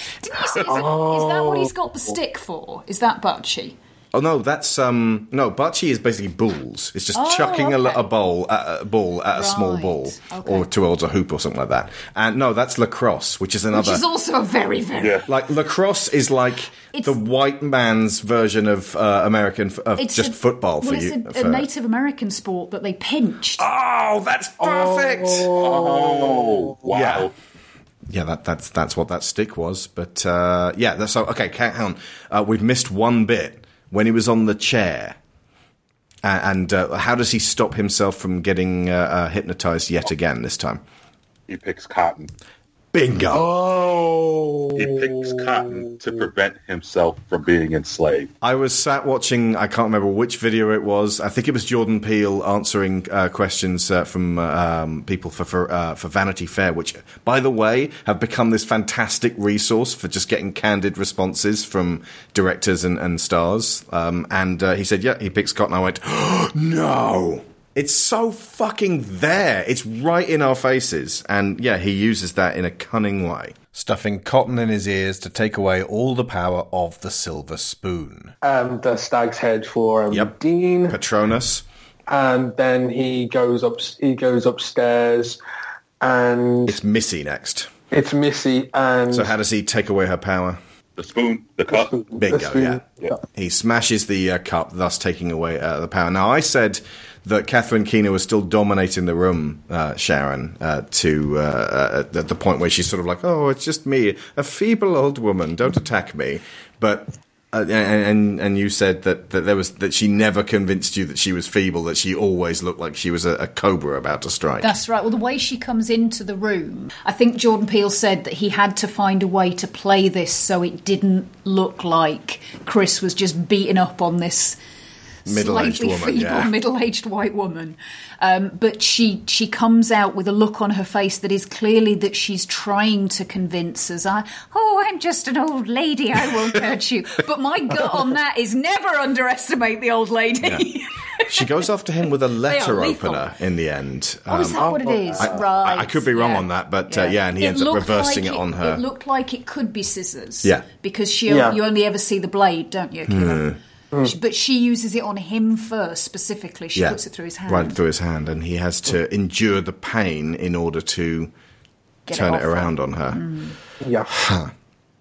Um, uh, but yeah, specifically, the important thing is that he destroys her totem first because he's using his brain, and uh, he could have gone for the whole "aha, I've still got these things in my ears again," but it just would have been uh, repetition on that one great get out clause. Uh, and then when he fights Jeremy. Do you remember what Jeremy said about um, uh, why jujitsu is so much better than judo? Because he has to stay three moves ahead or something like that. It's Yeah. like chess. And and how does he actually end up uh, uh, beating Jeremy? And it's not just through pure strength. He saw he was kicking the door shut, Bingo. and he. Yeah, I didn't know if it was the le- if it was if he still had the letter opener or if he just ripped the knob out. I just know he pulled out something. Nah, it's the it's, the door. it's the letter opener. He's got it in his Oh, hand, okay. and uh, it's the it's the power of three. Like first off, this fucker's going one Mississippi, two Mississippi, three Mississippi while he's trying to headlock him. So it just brings our attention to the number three. He goes for the door, and um, oh shit! Oh my god! As Eric just said, it's like a noose. He go, uh, Chris goes for the door. Jeremy kicks it once. Chris goes for the door again. Jeremy kicks it twice, and this time Chris has been observing uh, that every time he goes for the door, Jeremy kicks it. So uh, Chris is about to pass out, and then he just sort of gets a li- redoubles a bit of strength, and he's kind of like fainting here. He goes towards the door a third time, knowing the legs coming out to kick it, and knows exactly where to plant that fucking letter opener. I'm literally smiling with glee here, just thinking, just thinking about it. And, and then he stomps his head in. I don't think that's necessarily particularly symbolic, but it's so fucking gruey with the sound. And incredibly satisfying at that Oh point. yeah, again. Yeah. Like th- they they don't make these guys really all that sympathetic at all. Hmm. I can't think of uh, any moment that I'm like, oh, that was a bit harsh. No. Fuck them. None Yeah. of this is. is And actually, thinking about it, like they, he never addresses Jim because like Jim's on the table with his brain out. He's done.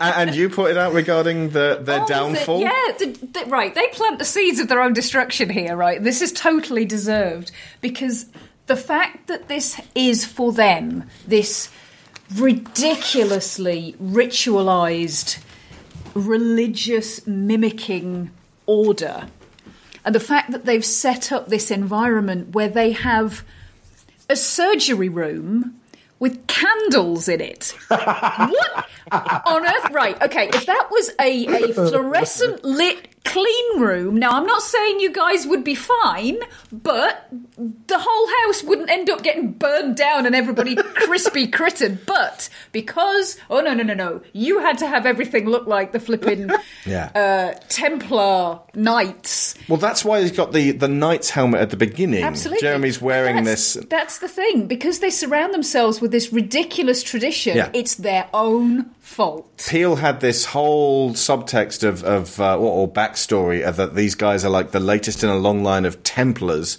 They call themselves the Red Alchemists. It's all a bunch of like um, like deep, deep lore on this that uh, I would love to uh, uh, um, uh, talk to. And actually, no, I wouldn't because it's all conspiracy theory bullshit. And all you have to say is they're Templars, and they go, oh, those guys, What is it? What is it they call the procedure? The coagula? the coagula. Yeah, Yeah. which is all about blood. Yeah.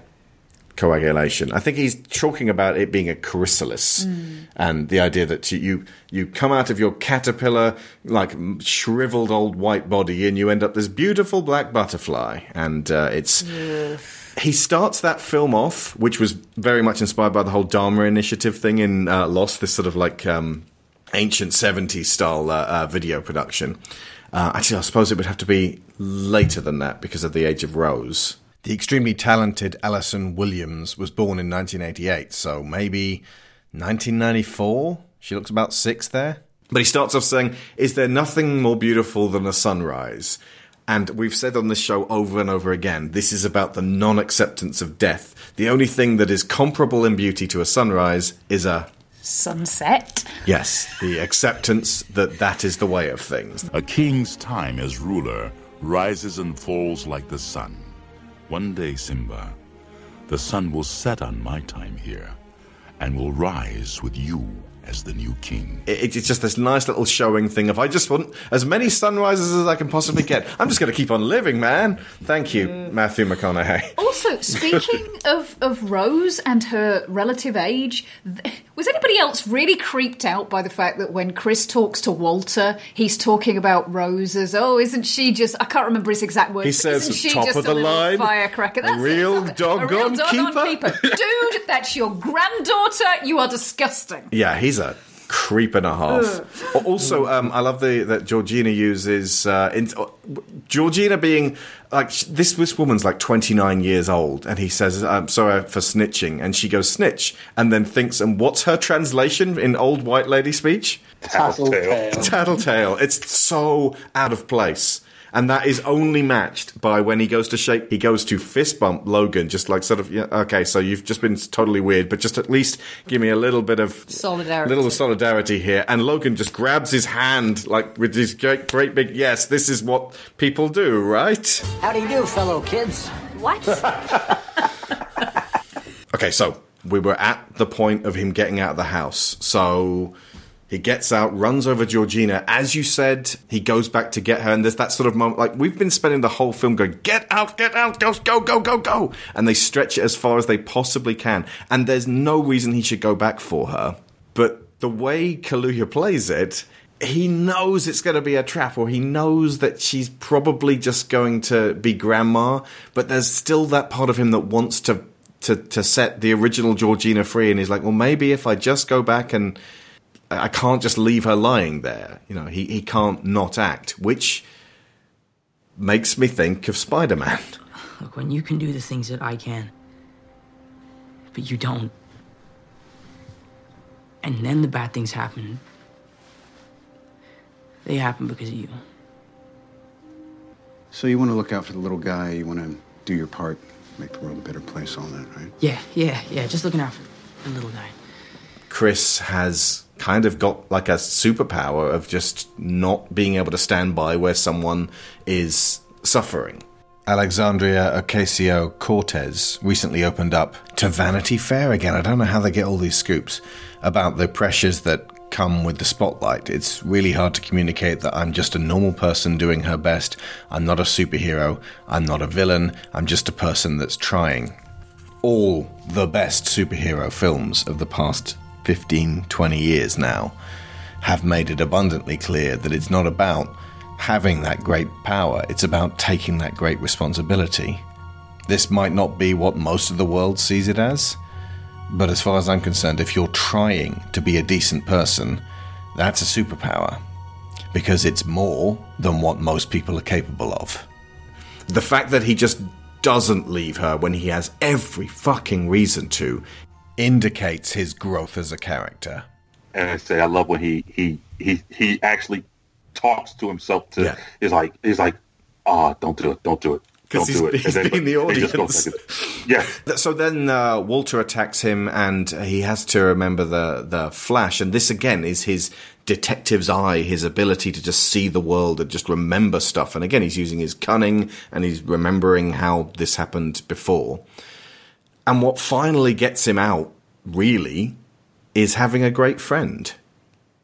Because ultimately, like we've we've all got good friends, but how many of our friends do you think would actually come all the way out here to rescue us? Well, how many of our friends are TS motherfucking A? Well, that's the thing. it takes someone like Rod to be your friend. He, he reminds me of Ron Weasley. I think. I feel like Ron would do that. Mm, he's definitely got the wrong reason in terms of he talks a lot of nonsense Yeah. and he tries to make things uh, smooth, but at the end of the day, he's going to do the right thing.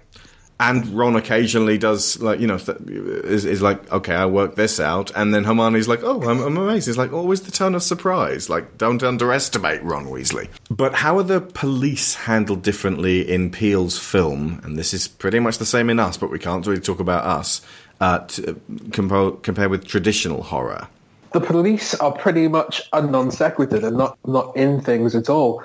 They don't understand at all. They're just, they're not even in it. They're discussed, they're involved, but they just are absent.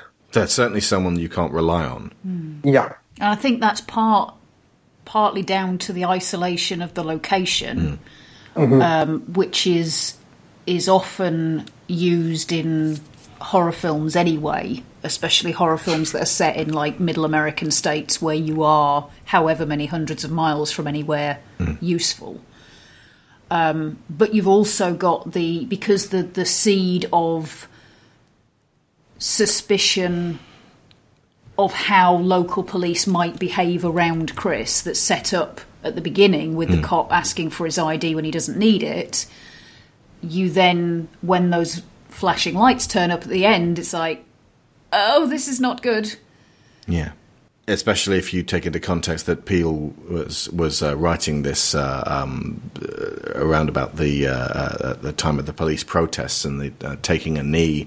It, it became apparent that for a lot of people in America, not only could you not rely on the police, they were an oppressive, scared, dangerous presence. you see that when Rod uh, goes to the police um, to tell him that, that his friend is missing, and it ultimately just gets laughed off, literally laughed off. And that's doing things Yo. by the book. That whole scene didn't even need to be in there, but he deliberately went out of his way to, to put it in.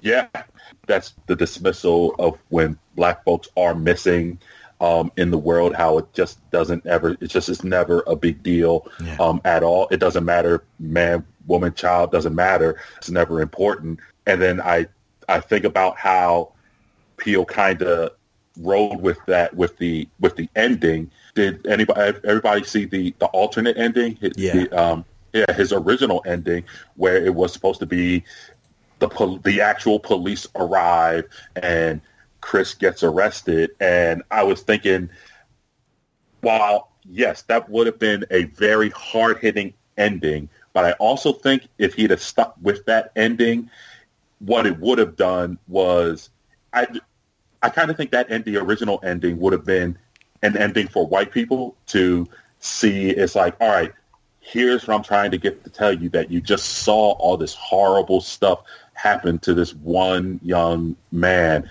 And in the end, he's still going to go down for it. And then he changes it to Rod being the one who shows up at the end because he decided it's like, you know what? Let me give it. Let me let me give black people this. Let me give them. Let me give them a relief. Let me give them a, A win. a hero. Yeah, give them a win. To quote my um my favorite uh show, The Wire, Jimmy McNulty is like he, they don't get to win, we get to win, and I, that's what I love about that um that ending and how he chose to like I said, we know the rea- we know our reality, and we know that when we finish watching Get Out, things probably are going to be as we as they were when we before we put the movie on. But at least for that hour and uh, however long an hour forty five minutes, we see this uh, tragedy and we get a triumph, and I'm so grateful for that. If Get Out had been helmed by a super serious white director like Nolan, he couldn't have had Chris escape at the end with a note of comedy. Partly because that win is not his story to tell. Chris would almost certainly have been jailed or killed, and the movie would then have been only about black pain and white guilt, but with an entirely different alchemy than what Peele mixed together here. And it may have won Best Picture. What's the biggest issue in America right now? The most divisive issue in America right now is affirmative action. Now, a lot of people think affirmative action got a lot to do with the 60s and the back of the bus and separate lunch counters. No, no, no, no, no. When you see footage of the 60s and see black people see us getting sprayed down and hosed down and dogs getting sick on us and little girls getting burnt up in churches, that's just white people being nice. Nicer than they was in the 50s, 40s, and 30s. Shit, there's black people that died in the 30s that was looking down from heaven in the 60s going, man, them niggas got it good. no, no, no. Affirmative action was put into place to offset policies that the United States government implemented during slavery that affect us today. Now, when I talk about slavery, no, no, no. When I talk about slavery, I'm just talking about a period of time where black people had no rights. So you talk about the 1600s to about 1964. you know, give or take a year, depending on when your town decided to act right. Now, people go, "What- happened during slavery that could affect us today? What happened during slavery that could affect us today? A lot of shit happened during slavery that affects us every day. For instance, during slavery, they used to take the biggest, strongest slaves and breed them and try their best to make big, strong super slaves, okay? That's right. That's right. And there's evidence of that today, like the NFL, for instance. Right. NFL stands for nigga fucking large. They bred the slaves, and this is why black people dominate every physical activity in the United States of America, okay? We're only 10% of the population, we're 90% of the final four, okay? We fucking dominate all this shit, okay? Basketball, baseball, football, boxing, track, even golf and tennis. As soon as they make a heated hockey rink, we're gonna take that shit to them. so that's what they did to the big, strong slaves. And you know what they did to these smart ones? Or at least the ones they thought were smart? They killed them. That's what they did. That's right. That was the policy of the United States government to kill smart black people. That's right. So the real smart motherfuckers had to hide the fact that they were smart, okay? The law of the land was if you read, you die. If you read, you fucking die, okay? So you know what that means? The first black drug dealers didn't even sell drugs. They sold books. Yo, man, I got two pages, man. I got two pages, man. Check it out, man. Check it out, man. I got two pages, man.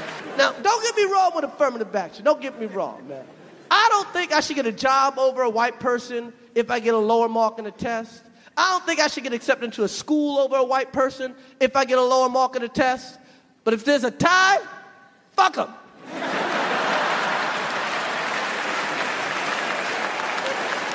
Shit, you had a 400 year head start, motherfucker.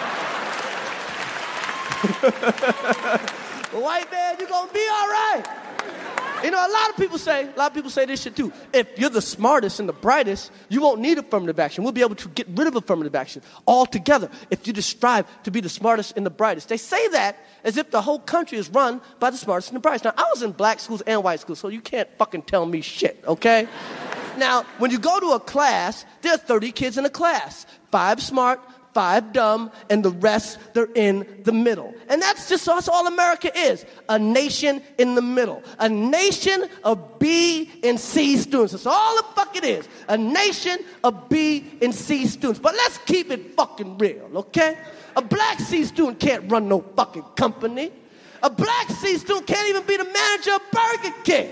Meanwhile, a white C student just happens to be the president of the United States of America.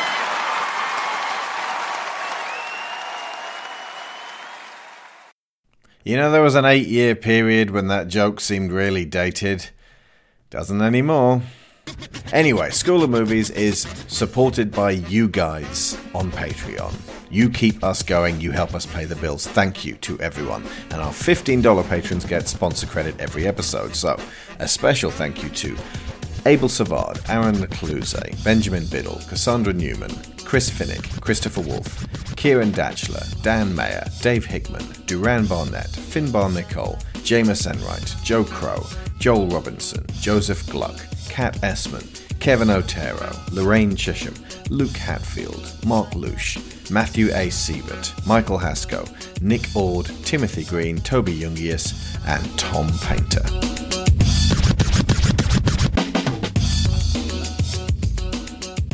Before we round up, any last things you noticed? One tiny line for me, and it's it really is a tiny thing. Um, but when Dean is talking to Chris about the fact that they have black help, he says that they hired Georgina and Walter to take care of his parents in their final days.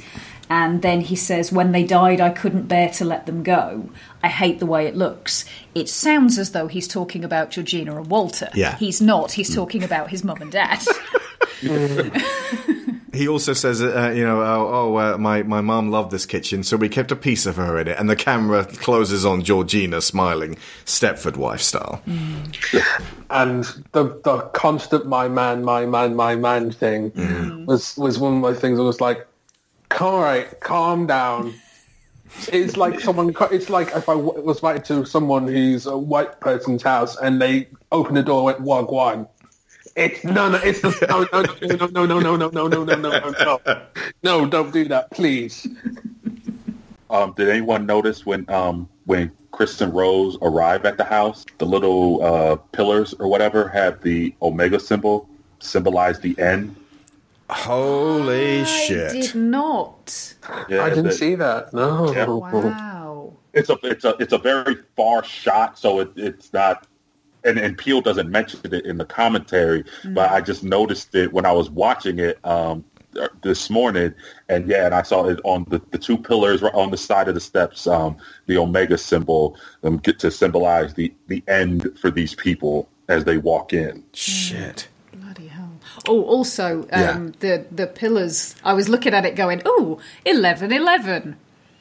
Yeah, um, after watching Us, I was conditioned to look for twos because there's so many pairs in Us. We'll talk about that when we talk about Us sometime soon, hopefully. All, all it takes is for Jordan Peele to do a third film and then we're on that thing. But uh, yeah, I was like, two chairs, then two chairs next to each other, two pillars, two pillars, and that's when Sharon pointed out 11 11. It's. Uh, He's got a deliberate, symmetrical way of doing things uh, to be unnerving. And one of his favorite directors is uh, Kubrick, who I would actually position as uh, one of the like I demand to be taken seriously. It's not like his films are without humor, but he's very much uh, this this film is to be studied.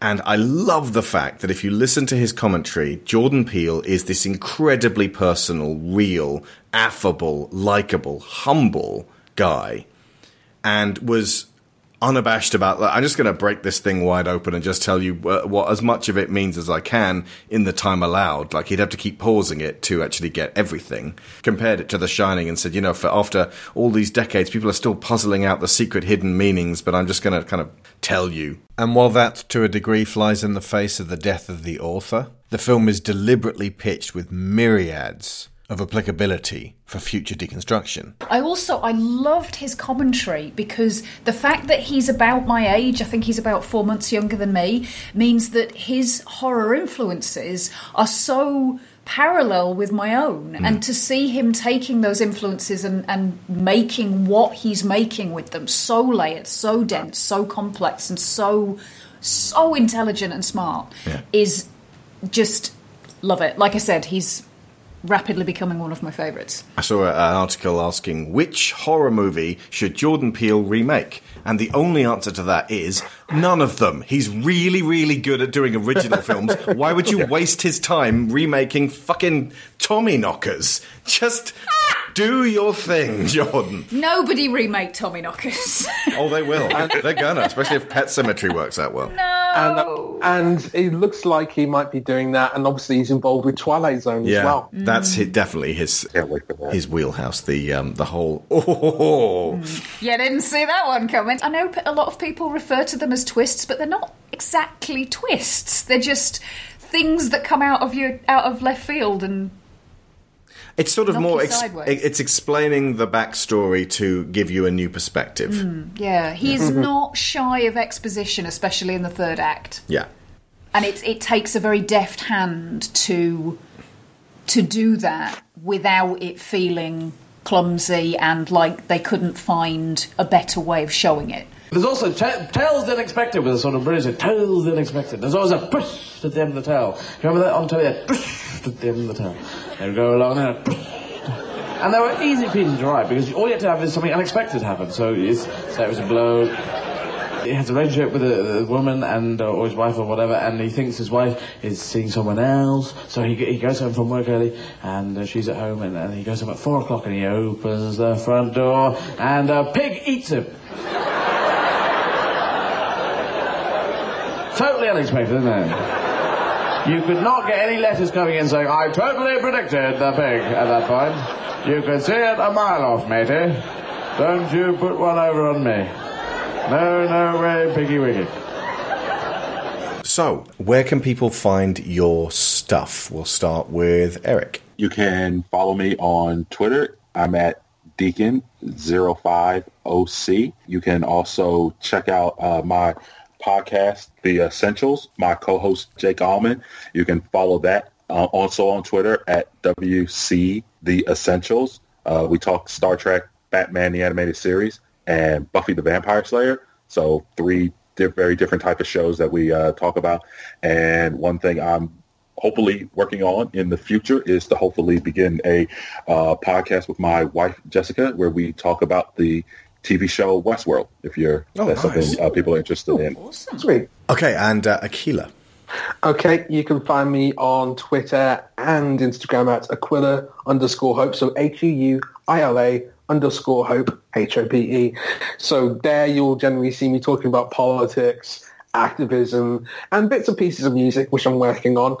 Um, that's probably the best place you can find me. Is, is it cool if I, for just for a moment, I just want to um, Yeah, touch on the, the music, um, Oh, the, yeah. the, the score by Michael Abels. And Mm-hmm. in the commentary, Peele mentions how he's um, was uh, jazz trained, classical trained, um, trained in tribal music, and that he wanted he wanted a, a new type of sound. He described it as black sinister, but not voodoo. And I'm no I'm no music expert or or no uh, I'm not a voodoo expert either, but I know voodoo can sometimes take on a, a, an evil connotation. I don't know one way or the other if that is the truth of it or or not. But he said he wanted to he wanted Abels and he brought him back to do music for us. Um, he wanted to create a sort of a a sinister Negro spiritual, but it, he wanted to hear the black voices in an orchestral uh, form, but wanted the music surrounding them to be sinister. So you have these innocent sounding voices surrounded by this malevolent sonicness, and I, that works perfectly with you know the film's plot and theme overall. How these innocent people are clouded by this uh, this malevolent group. I actually held off using much of the score in this episode because so much of it is like like it would really jangle your nerves just listening to our show and I wanted you guys to just get into it. But it's a masterful score. So next time you're watching the film, listen out for the innocence of the choral black voices being used and the sinister strings in the background representing white voodoo.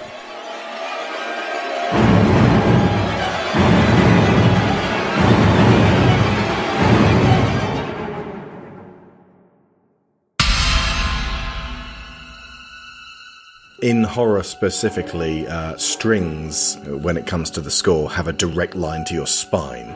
So uh, when the uh, composer can go, uh, it just makes you uncomfortable and shuffle in your seat because he's uh, he's kind of poking you with notes and, uh, and and sounds that put you in that space. And uh, there's this uncomfortable kind of melody uh, running through the whole thing where it's it's alluring, but at the same time it's got this foreboding to it. Yeah. Aquila, you're the music expert. What? Yeah. What were your Uh, thoughts on it's that, but there's actually supposed to be a hidden message in the um, initial score, which is uh, Swahili, in Swahili, it's Sikiza kwa wahenga, which is listen to your ancestors. and I did listen back, and it is one of those things which you don't notice, but it can, it's kind of really ominously said at the beginning, Sika kwa wahenga. And it's like, what does that mean? And Another quick, like, listen to your ancestors. So it's kind of like, it's this warning Literally translates to something bad is coming, run. And when I read those words, I was like, yes, that is exactly what I got from that song. it's, as you say, a warning, but one that transcends language. I love it. We're going to end on that now. I've been Alex Shaw, I've been Sharon Shaw. and get out. Oh. you gotta write it down, otherwise I don't. I thought of it at the time. Do you want to do that one again? No, it's fine. Oh, you bastard.